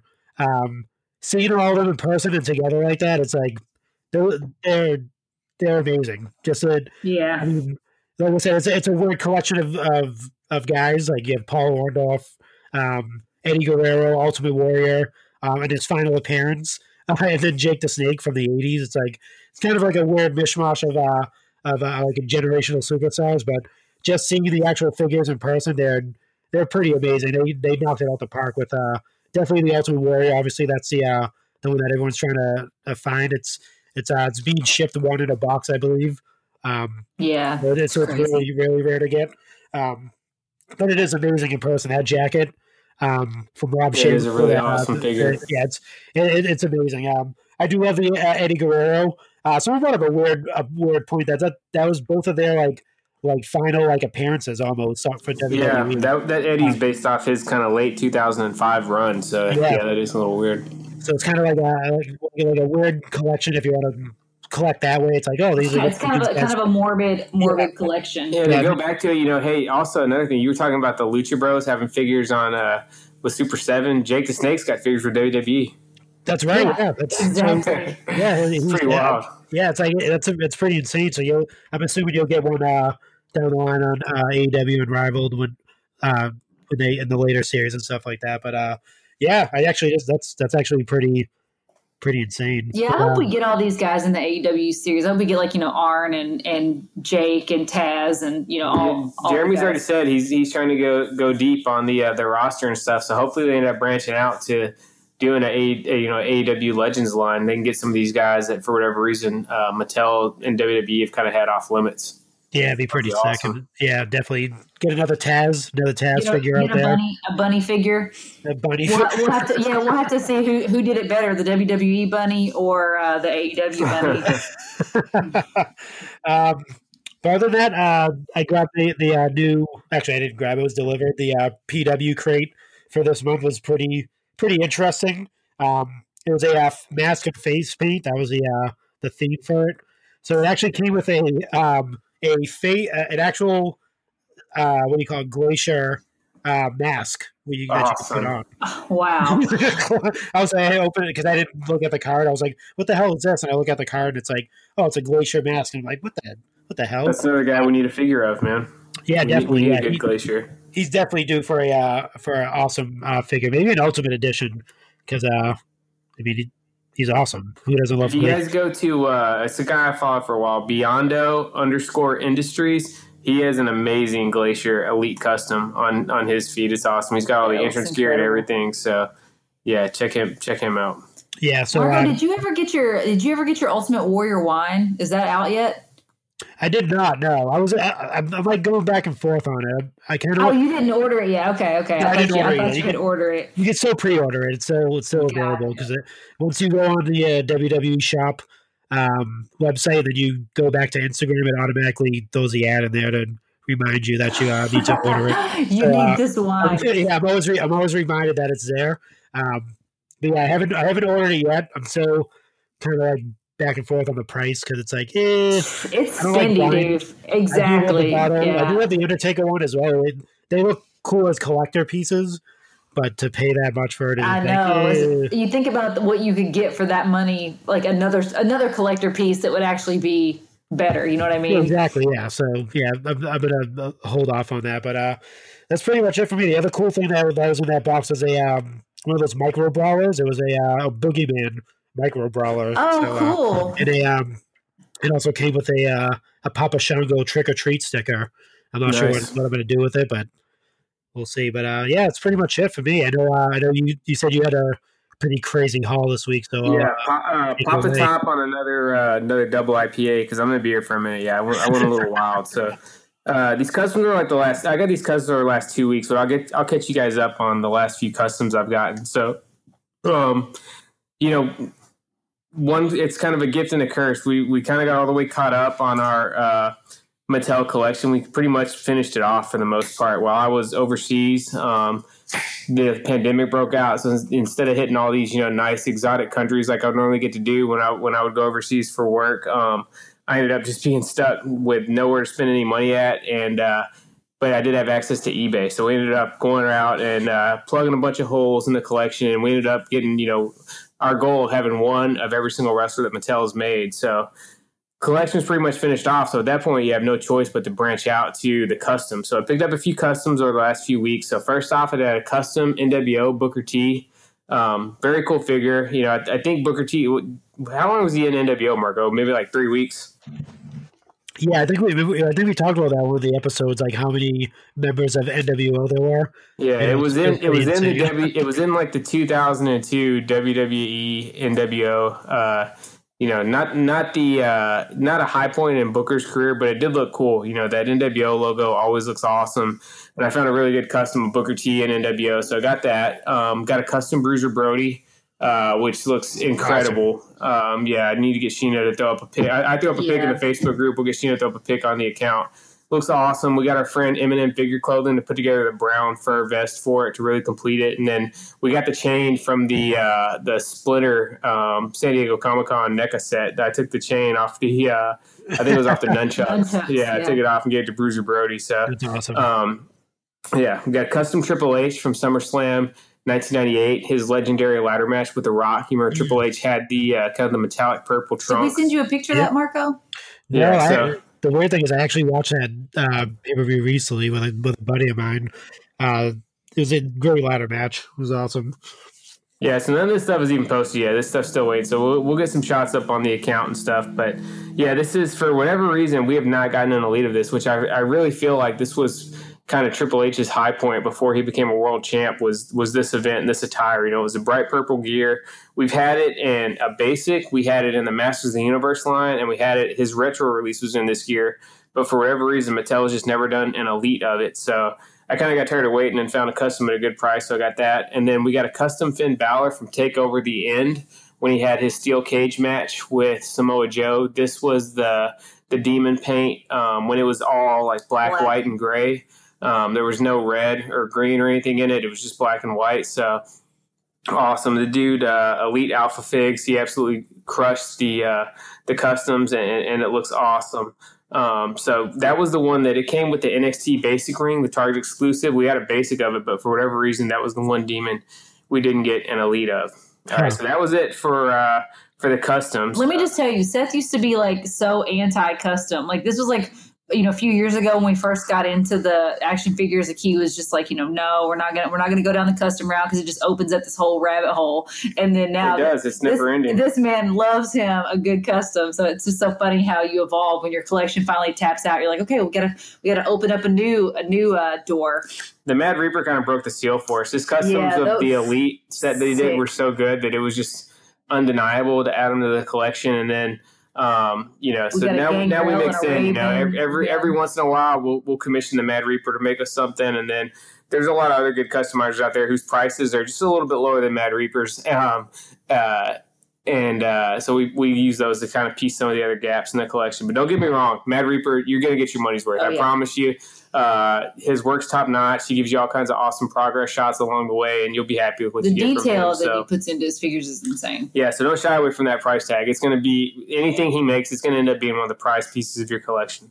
But we'll move on to the Hasbro's. Like I said, yeah, I tell you guys every week we're piecing together our Hasbro and WWE retro collection. So, and I'm getting a bunch of good finds for cheap prices on eBay this week. We got IRS, uh, Virgil and Jim Neidhart, who you know we still need elites of those in those gears. You know, you guys remember it's Virgil when he was actually uh, babyface after he turned on Million Dollar Man. Yeah. That dude, that Virgil figure was just a powerhouse in my fig fed when I was a little kid. I don't know why, because I never really liked Virgil um, in real life, but I always thought that figure just looked so cool. Um, he was always kind of you know dominating the Intercontinental Championship picture in my fig fed, so I got that, and then I got Jim Neidhart from uh, the new Foundation days with Owen Hart. Still got to go back and grab the Owen, and then we got the retro Undertaker. I was kind of torn on because I'm only going to have one Undertaker in my collection between getting a Hasbro or the retro, but the black and purple has always been my favorite. So I ended up going with the black and purple gear over the black and gray and got the retro Undertaker. So for modern day elites, um, we got the Rocky Johnson, which looks great. Still need to unbox that. And then we got both Jakes. Um, we got the green and the red. So I got to go bust out my WWE All Stars Elite Jake. It's in kind of a teal gear and uh, decide which one I'm going to keep. I'm only going to keep one out of the green Jake and the teal Jake. I'm going to uh, put them side by side and decide which one to keep. But the Yeah. Jakes look awesome. Probably the best Jake the Snake figure we've gotten. That you really see the difference on the True FX on the face scans. It just looks so much more lifelike and realistic from the prior ones. And last but not least, uh, Sheena got the Funko Sam from Trick or Treat. So tell them about the Funko, Sheen. Oh yeah, so the the Funko Sam is a Spirit um, Spirit Halloween exclusive. It's just like Sam, and he's sitting on a little like you know diorama prop, like a little stand. He's got his little pumpkin. He's just sitting there looking all innocent. And you would never know he's like such a sinister little being. But yeah, I had to add that to the collection again. I, I got out of the pop game, but I still every I still have my horror pops. Uh, we still do WWE pops, so it was just I mean I had to add that to my little Sam fam because I have a little small collection of Sam figures, and I want to give a shout out to Kenny Daniels and uh, Tim Yabara for hooking us up with those Jakes. They, they sent those. They're in our Facebook group, and you know they hit us up and was like, "Hey, you need these Jakes?" And they got them to us. So thank you so much, uh, Kenny and Tim. I really, really appreciate it. All right, so that's going to wrap up Go Figure. It is now time for quarantine and chill. El ídolo.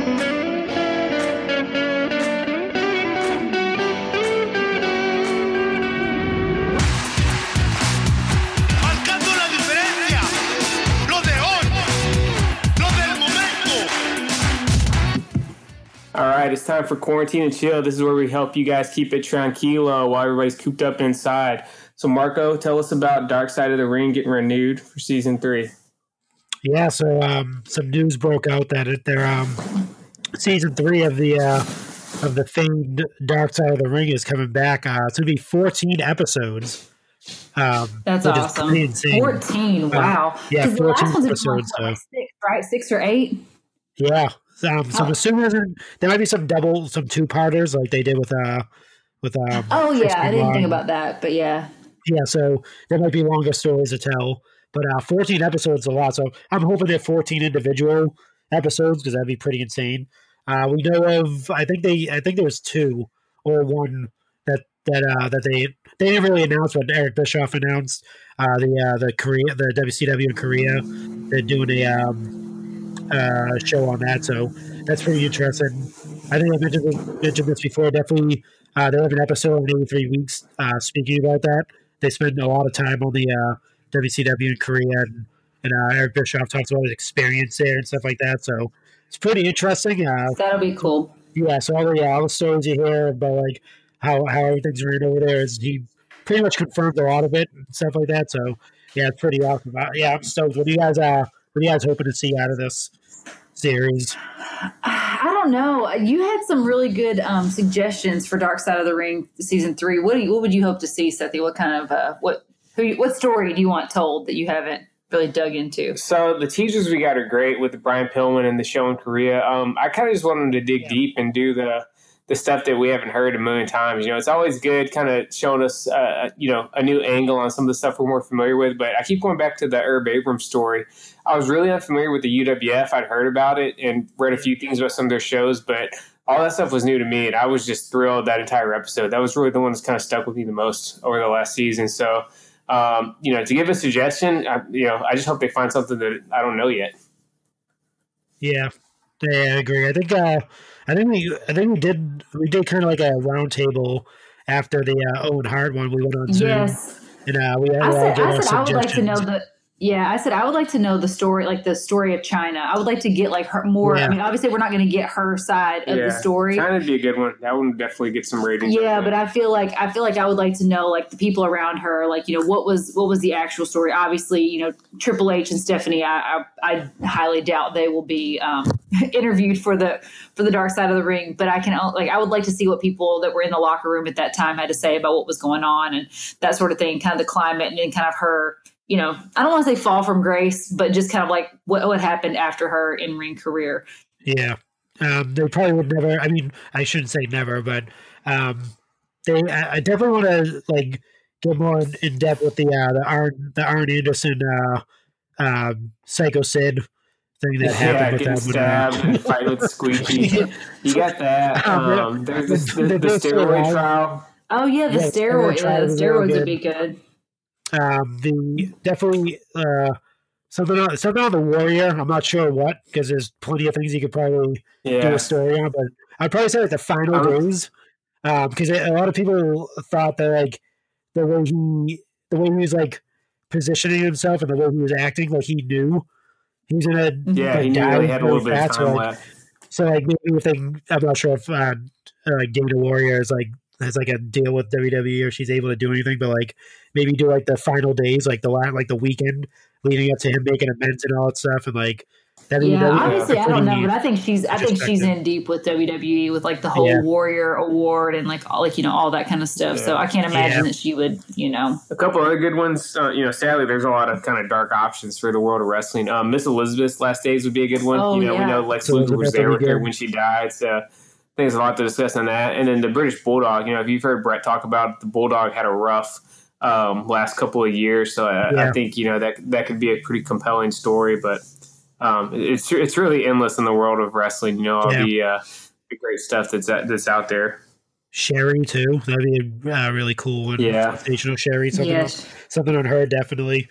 Um, but yeah, no, I'm, I'm I'm I'm super pumped. I can't wait till uh it's back They on could do uh, the death of WCW. Also, that's when they could do. yeah, they could. I mean, they're, I wouldn't they, mind seeing that with their their take. they go with Bischoff, so I mean, he'd, he'll definitely jump on there and talk about ECW might be a good one as well if they ever if they're able to do that. Like talk about like the behind the scenes stuff. Get some of those guys to talk about the behind the scenes stuff on uh, ECW. That'd be pretty sick. Uh, Yeah, that would be yeah. neat.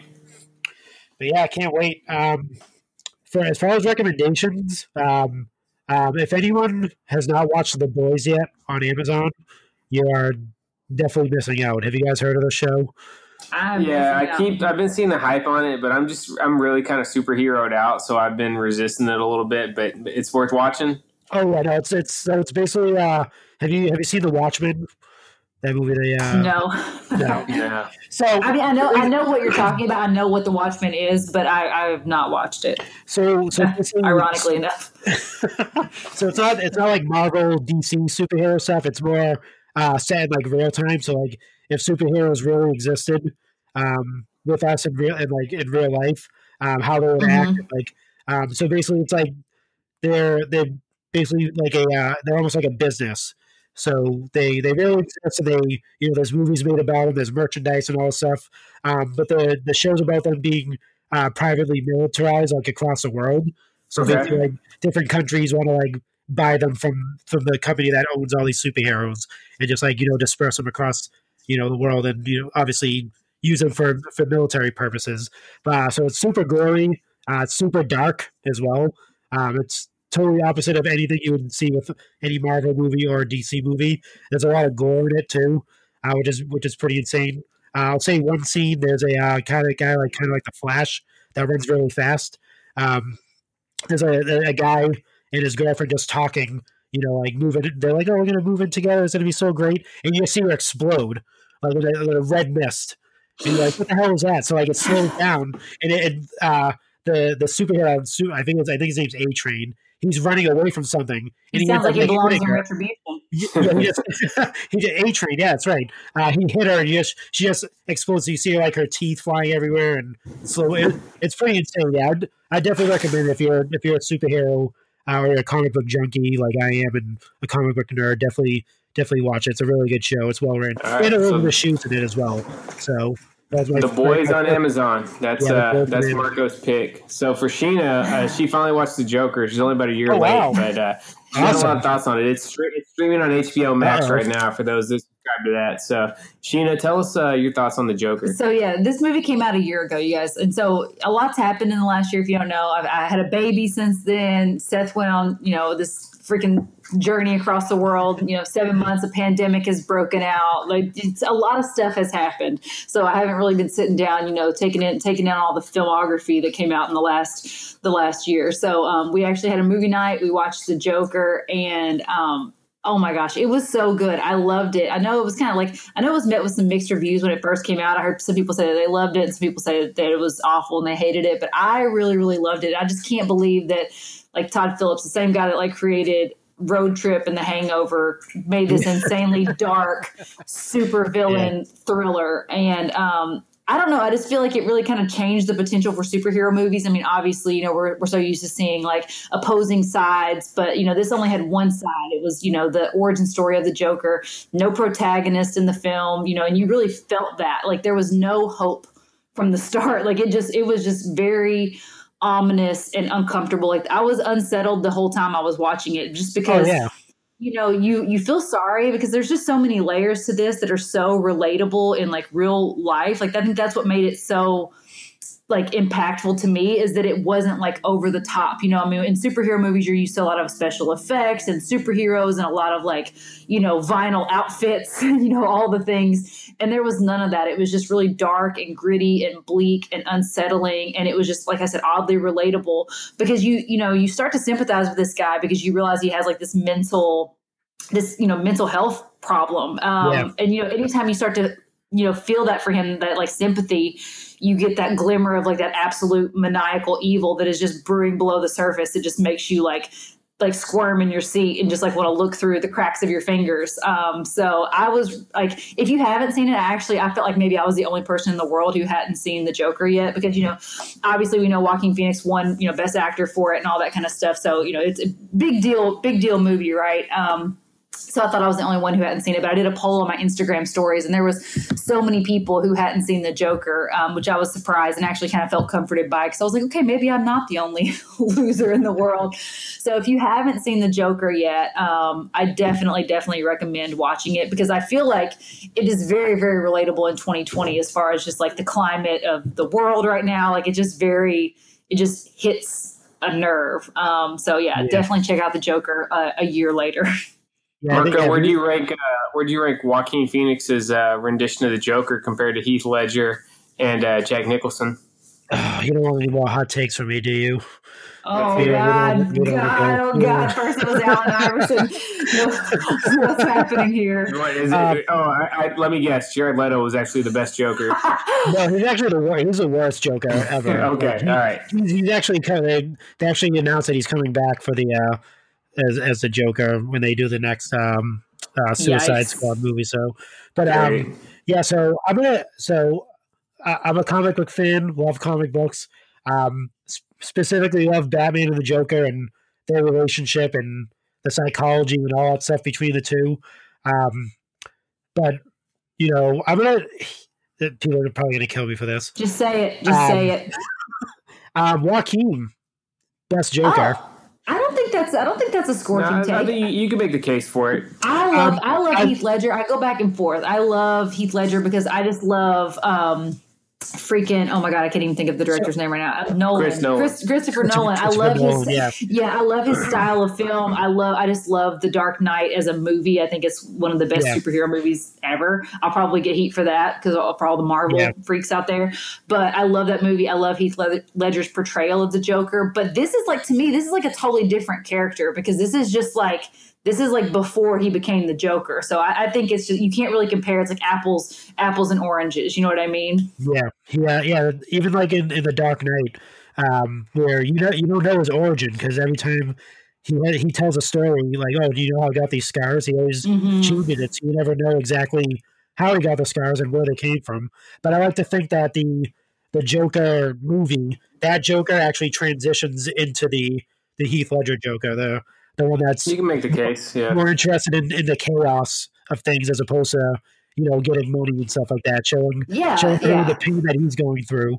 Um, and For sure. everyone, yeah, do the same thing. But yeah, I mean, it, just as just acting eh, alone, that I, I love the Joker. I think me and my me and my wife watched it together, and when the credits were, we both like sat there in complete like silence after Yeah. after it 'cause we were just like blown away because just like you said, just the the time the timing of it um, with the like mental health um, and, and like the rioting and all that type of stuff and like the you know we had like the the things. the yeah. politicians, like everything's like they they they did it really well. Um, Mhm. it, it, it's almost like an uncomfortable watch, like you said. Like it's Very. it's almost like you, you you you like squirm while you're watching that movie. It's just like it's so like there's embarrassing moments. There's just like there's heartfelt moments. it- It's just it's all over the place when it when it comes to that movie. But so that's why I, that's why I pick. And I'm I'm a fan of 1989 Batman. I was that was like that that's pretty Oh, much yeah, my a favorite classic, Batman movie man. ever. Yeah, Um, classic. Yeah. I love that movie. Michael Keaton definitely. Um, Jack Nicholson So so it was probably the probably like the best Joker, but That's I think, good. I mean, it's good. I, I love that Joker too. But when I mean, for nostalgia purposes, you guys know Yeah. if you listen to the show or you know me in person, like I'm a very nostalgic person. So yeah, the nostalgia for Jack Nicholson as the Joker is like there for me. But when you go back and look at it through like unbiased eyes, it doesn't hold up, right? No. Especially I compared like, to uh, the Jokers of today. Yeah, exactly. I feel like Michael Keaton as Batman has actually aged really well. I feel like Jack Nicholson as a Joker hasn't aged quite as well, just because you know he was really campy and kind of comedic, and uh, we just seen Heath Ledger and Joaquin Phoenix both absolutely nail that character in, in slightly different ways. But I still dig Michael Keaton as Batman. I think you could put him Yeah, right up there with. Christian Bale for the best Batman. You know, Michael Keaton was just really, really cool. Uh, He was cool. That's what I like about him. Like I feel like Christian Bale was just a little bit too. He was a badass. Michael Keaton was just cool. though. Yeah, Michael Keaton was Yeah. cool, and then Christian Bale, yeah, he was a badass. And I didn't really love Christian Bale's Batman voice either. Like I liked it, like Michael Keaton's Batman voice was just kind of like a lower, like you know, deeper, sexy type of voice. Yeah. And you got Christian Bale's like, "Where is she? Where is Rachel?" You know? Like I'm like, okay, yeah, exactly. I, I did not. He I, was like Clint Eastwood with a lisp. It was yeah, weird. it was it was not good. I did not love Christian. I liked Christian Bale as Batman. Christian Bale's Batman voice was not for me. So I, I know the comic book fans out there are probably like throwing stuff at their phones right now, getting mad hearing us discuss this stuff because yeah, Mar- my, Marco's got a little bit of street cred on the comic books, but we, me and We're Tina surface level. don't. We're surface level. Uh, so let's wrap this up before we you know turn off any any other listeners. And let's move on to random merch of the week.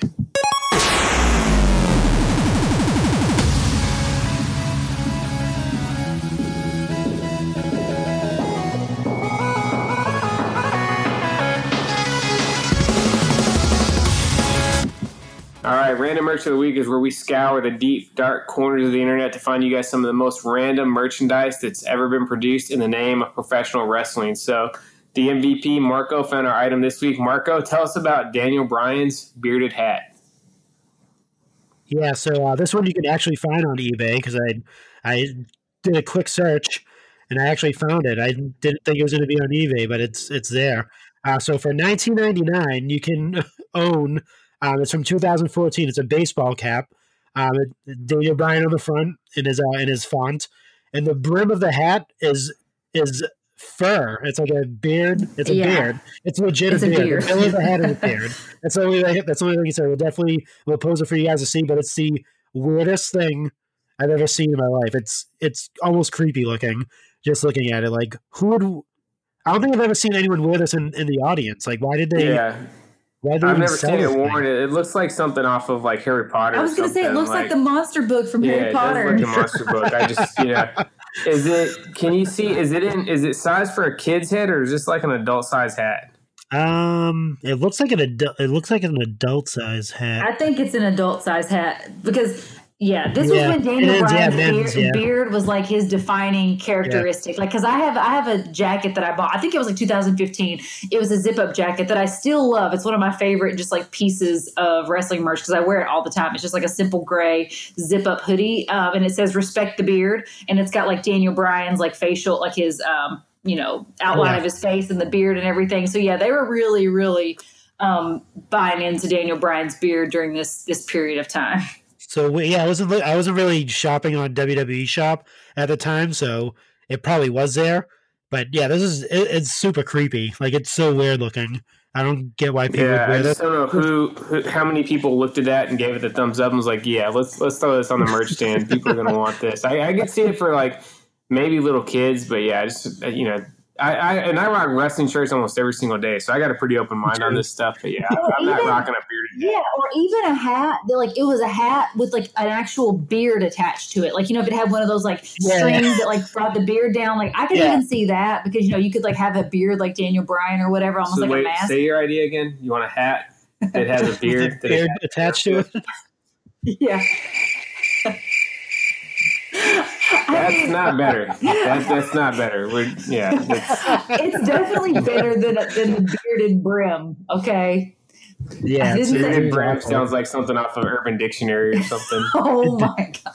It's a Hit, her- hit her with the bearded brim. Yeah. a creepy pasta. You ever hear they hear the story about the bearded brim?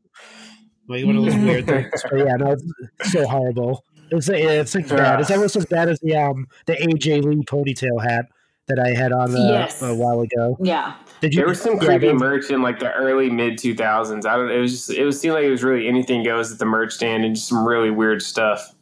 Yeah, It, it, it's it's pretty crazy.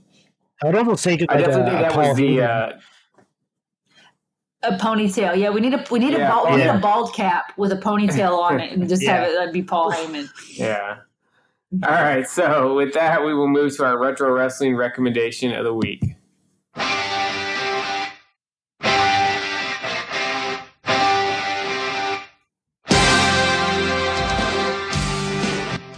All right, retro wrestling recommendation of the week is where we got we give you guys a pick of something to watch from years gone by to get you uh, kind of rekindle the love for pro wrestling. And we talked about this earlier in the show. We're going to go back to the classic 1992 SummerSlam match between Bret Hart and the British Bulldog for the Intercontinental Championship. So. Uh, like we said, you know, Sheena kind of helped piece together the, the discovery of the Bulldog Boy or the Bulldog Girl, as it turned out. And I really don't think that that line would have been as iconic if the match hadn't been just an absolute classic. You know, I still think it's uh, it's in my top five or six matches of all time. I think it's definitely the best Intercontinental Championship match ever, and it was just a hell of a fight. You know, the uh, the little girl's line that the Bulldog's going to win or not actually turned out to be a little bit uh, of a you know prediction. It was kind of accurate because according to Bret Hart, Bulldog was just stoned out of his mind. You know, they, this was one of the matches where they didn't call it in the ring. They had the whole thing scripted out, move for move from the start. And uh, you know, according to Bret, you know, about 15 minutes before the bell time, the Bulldog walked up to Bret and said, "You know, I'm foot," and he had uh, he'd gotten so high and partied so hard the night before that he forgot the entire match. But Bret let him through it. It was absolute classic. And even though Bret ended up losing, um, he says it was that match that convinced uh, Vince McMahon that he was ready to be the world champion and kind of be the face of the company. So it was an awesome event and uh, all, together. So I recommend watching the whole event, but specifically that match. Um, Gene, what's your thoughts on SummerSlam '92? I mean, like you said, I, that that particular match is just incredible, um, start to finish. It just goes to show you what an absolute freaking legend Bret Hart is that he could carry Bulldog, um, being high as a kite through that match and still make Bulldog look amazing. You know, I mean, Bulldog didn't, didn't look like he was just like um, flopping around. I mean, they they both put on a show, and it was just so incredible. And just to see Wembley Stadium just like packed to the gills. I mean, you're never like it's it's crazy because in 2020 you're just not going to get that. You know what I mean? Like just that that energy that was there. I mean, that is a moment. I mean, we joke about it on this show all the time. You know, we we go back and forth and talk about Sheamus. You know, we had that we had that that the infamous Sheamus versus Bulldog uh, debate back in the day. Um, but this yeah, was the one match that I, when Phil was trying to say that, when I explained to him that, like, no, Sheamus will never have anything as great as this match was. You got to judge these guys. Same thing going back to the MJ and LeBron debate. You got to go off the peaks. You don't go off the whole career. You go off the peaks. All right. Who had the higher peak? And Bulldog definitely Yeah. had a way higher peak than Sheamus is ever going to have. 100% without a doubt. Yeah. Marco, you got any other matches from SummerSlam '92 that you're a big fan of? Oh man, I do love the. uh I do love Rick Martel and uh, Shawn Michaels. Yeah, where they Yeah. they couldn't uh, hit each other in the face. Yeah, that's it. That, that, that, I, I was a big. I was a I was a Rick Martel guy back in the day, so I uh, I was I was really uh, entertained by that match. Yeah, that Uh, was a good one, man. Yeah, yeah. Uh, obviously, Legion of Doom and uh, Money Inc. too. Uh, really Yeah. good match. That whole, like you said, the whole uh, card is awesome. You know, for you know, Remember, 30, uh, Remember, Thing. Legion of Doom came out with the gold shoulder pads in that one too. Yeah, that's right. Yeah, yeah. No, that that whole the, the whole card top to bottom. You had the thirty minute Iron Man match with freaking Warrior and Savage um, for the Yeah. title. Um, Kamala and Undertaker. Um, I remember that like, like, I match, watched it yesterday. yeah, no, Yeah. It's, it's, I haven't watched that whole event. Like, Undertaker came out on the hearse looking like a freaking boss. Yeah, yeah, Great yeah, no, it, was, it was it was like yeah, no. If you if you ever want to go back and watch like the WWE put on like a like a show like a sports entertainment show, definitely watch SummerSlam '92. Like that, that's like one of the definitive uh, sports entertainment like shows that you could see. Just like just like the whole the whole atmosphere, like you said, when we say it was packed to the gills, just fans screaming, like literally every Yeah. match. Losing their Losing freaking their- minds. Well, moment, yeah, like even the bet, like Crush versus Repo Man was getting reactions. yeah. Like, Yeah. Yeah, it was. like, that's All how that's how insane it was. One more time for old time's sake. The British Bulldog's gonna win, whether he wants to or not. All right, let's take it home. Sheena, hit us with the listener mail.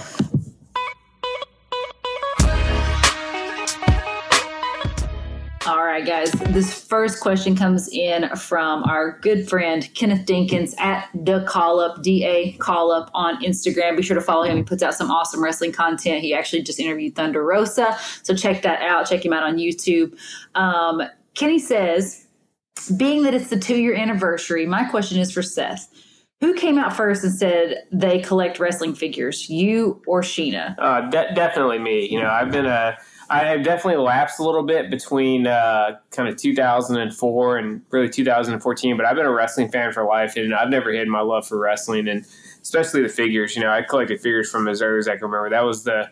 I had, I had Ghostbusters and Ninja Turtles a little bit as a kid, but it was always wrestlers. You know, it started with the LJNs and the Hasbros and the WCW Galoobs, Jakks BCA. So, um, you know, I'm pretty sure the first time Sheena came over to my house to hang out, I'm sure there were some some stray wrestling figures that just happened to be, you know, laying around the room that I just Yeah. didn't feel like putting up. You know, me and my brother would we'd set up entire wrestling arenas in, in the floor of our bedroom and stuff. And I'll post Yeah. some pictures. I have some pretty epic photos of Seth and uh, as a as a kid with like his wrestlers and you know his wrestling collection. So I have, and we did a whole series on YouTube uh, while we were home visiting before we came out to. Um, Virginia, where we did in in Heel Husband's house, uh, we went through. We found an old bin of a lot of assess original figures that he had from childhood, and kind of just pulled out some super random stuff um, and talked about it. And it was it was a lot of fun. But yeah, my my fig fed was crazy. Like I had, uh, I used to go out in my backyard. Anytime Goldberg was wrestling the main event of a pay per view of my fig fed, I'd have the events in my backyard because I would actually get sparklers and stick them in the ground and light them off for Goldberg's entrance and stuff, and have him coming out like.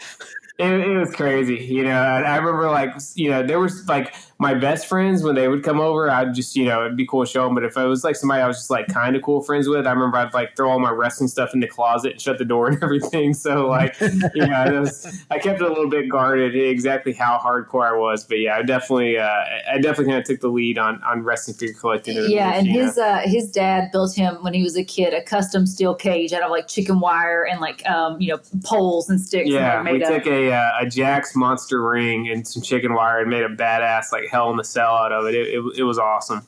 That's sick.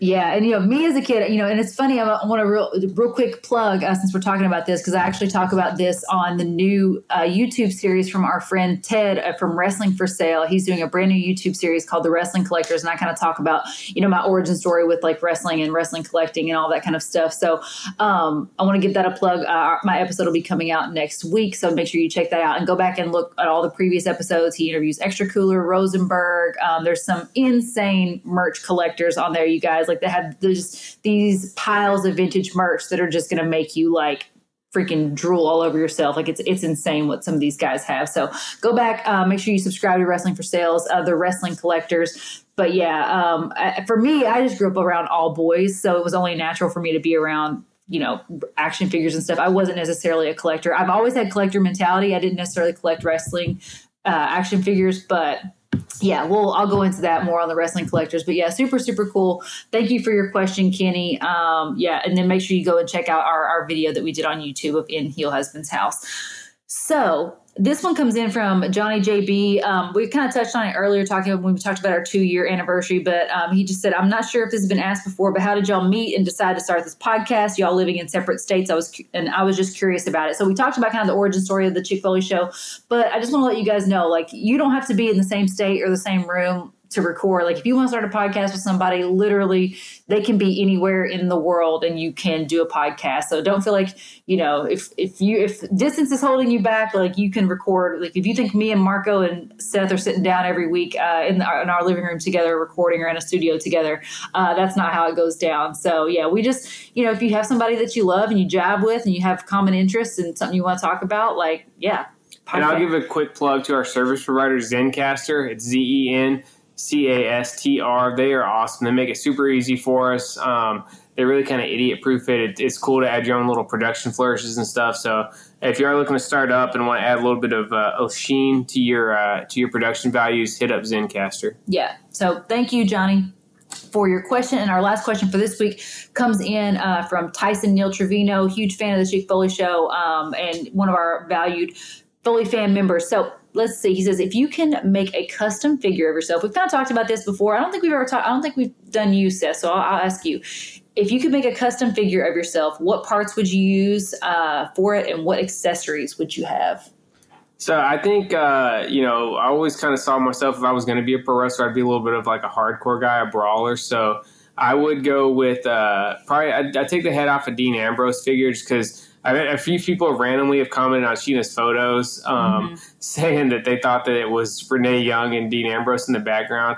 I don't think I look like Dean Ambrose, but I could kind of see it if uh, you know if I got sunglasses or stuff on. You know, I could kind of see it. So you can maybe Yeah, maybe send a Dean Ambrose head sculpt to our buddy Matt Reaper and let him make him some modifications. And then I thought on the body of the Raven Elite that he made us. You know, with the uh, The the, torn up shorts. denim and the. Uh, the uh, you know sleeves cut off, heavy metal shirt, Flannel and, tied around. yeah, flannel tied around the waist, and I think that'd be uh, that that would be my elite if I was going to do it. What accessories would you have? Um, I'm going with the barbed wire baseball bat. you Oh, know what I that's mean? my I'm bringing the violence, man. I'm going with the hardwire, uh, the the the barbed wire uh, baseball bat, maybe a steel chair. Um, yeah, Thumbtacks. Thumbtacks, all, all that kind of stuff. Yeah, we already talked about if Marco got his figure, we would just literally we just all we had to do is just like dress up the Daniel Cormier figure. Um and uh he's already he's, he's already got his own he's already basically got the whole like body scan, head scan, the whole nine. Yeah. have So- Chick Foley show figure shirts also to throw on there. So Yeah. yeah, ring, ringside, ringside collectibles. They have uh, the DC figure. Just uh, go buy yeah, they, that. they Yeah, already have they already have the MVP the MVP uh, up there for you, so you can buy it. Use code Chick Foley for ten percent off your um your Marco Denton figure. All right, so that's it uh, for this week, episode 99. We got the big episode 100 next week. Uh, Sheena, remind everybody where they can find you guys on social media. So you can find myself at Chick Foley on Instagram. Marco, where can they find you? You find me on the uh, on the Twitter land, Chick Foley Show. Awesome. And most importantly, you can find us and join our Foley fam um, on chickfoleyshow.com. Starts at a dollar a month. Uh, $5 gets you all of our bonus content episodes, unboxing videos, all that good stuff. So, yeah, join the fam. It's a lot of fun and you won't regret it. All right, guys, that's it. Episode 100 next week. Enjoy Hell in a Cell. Travel through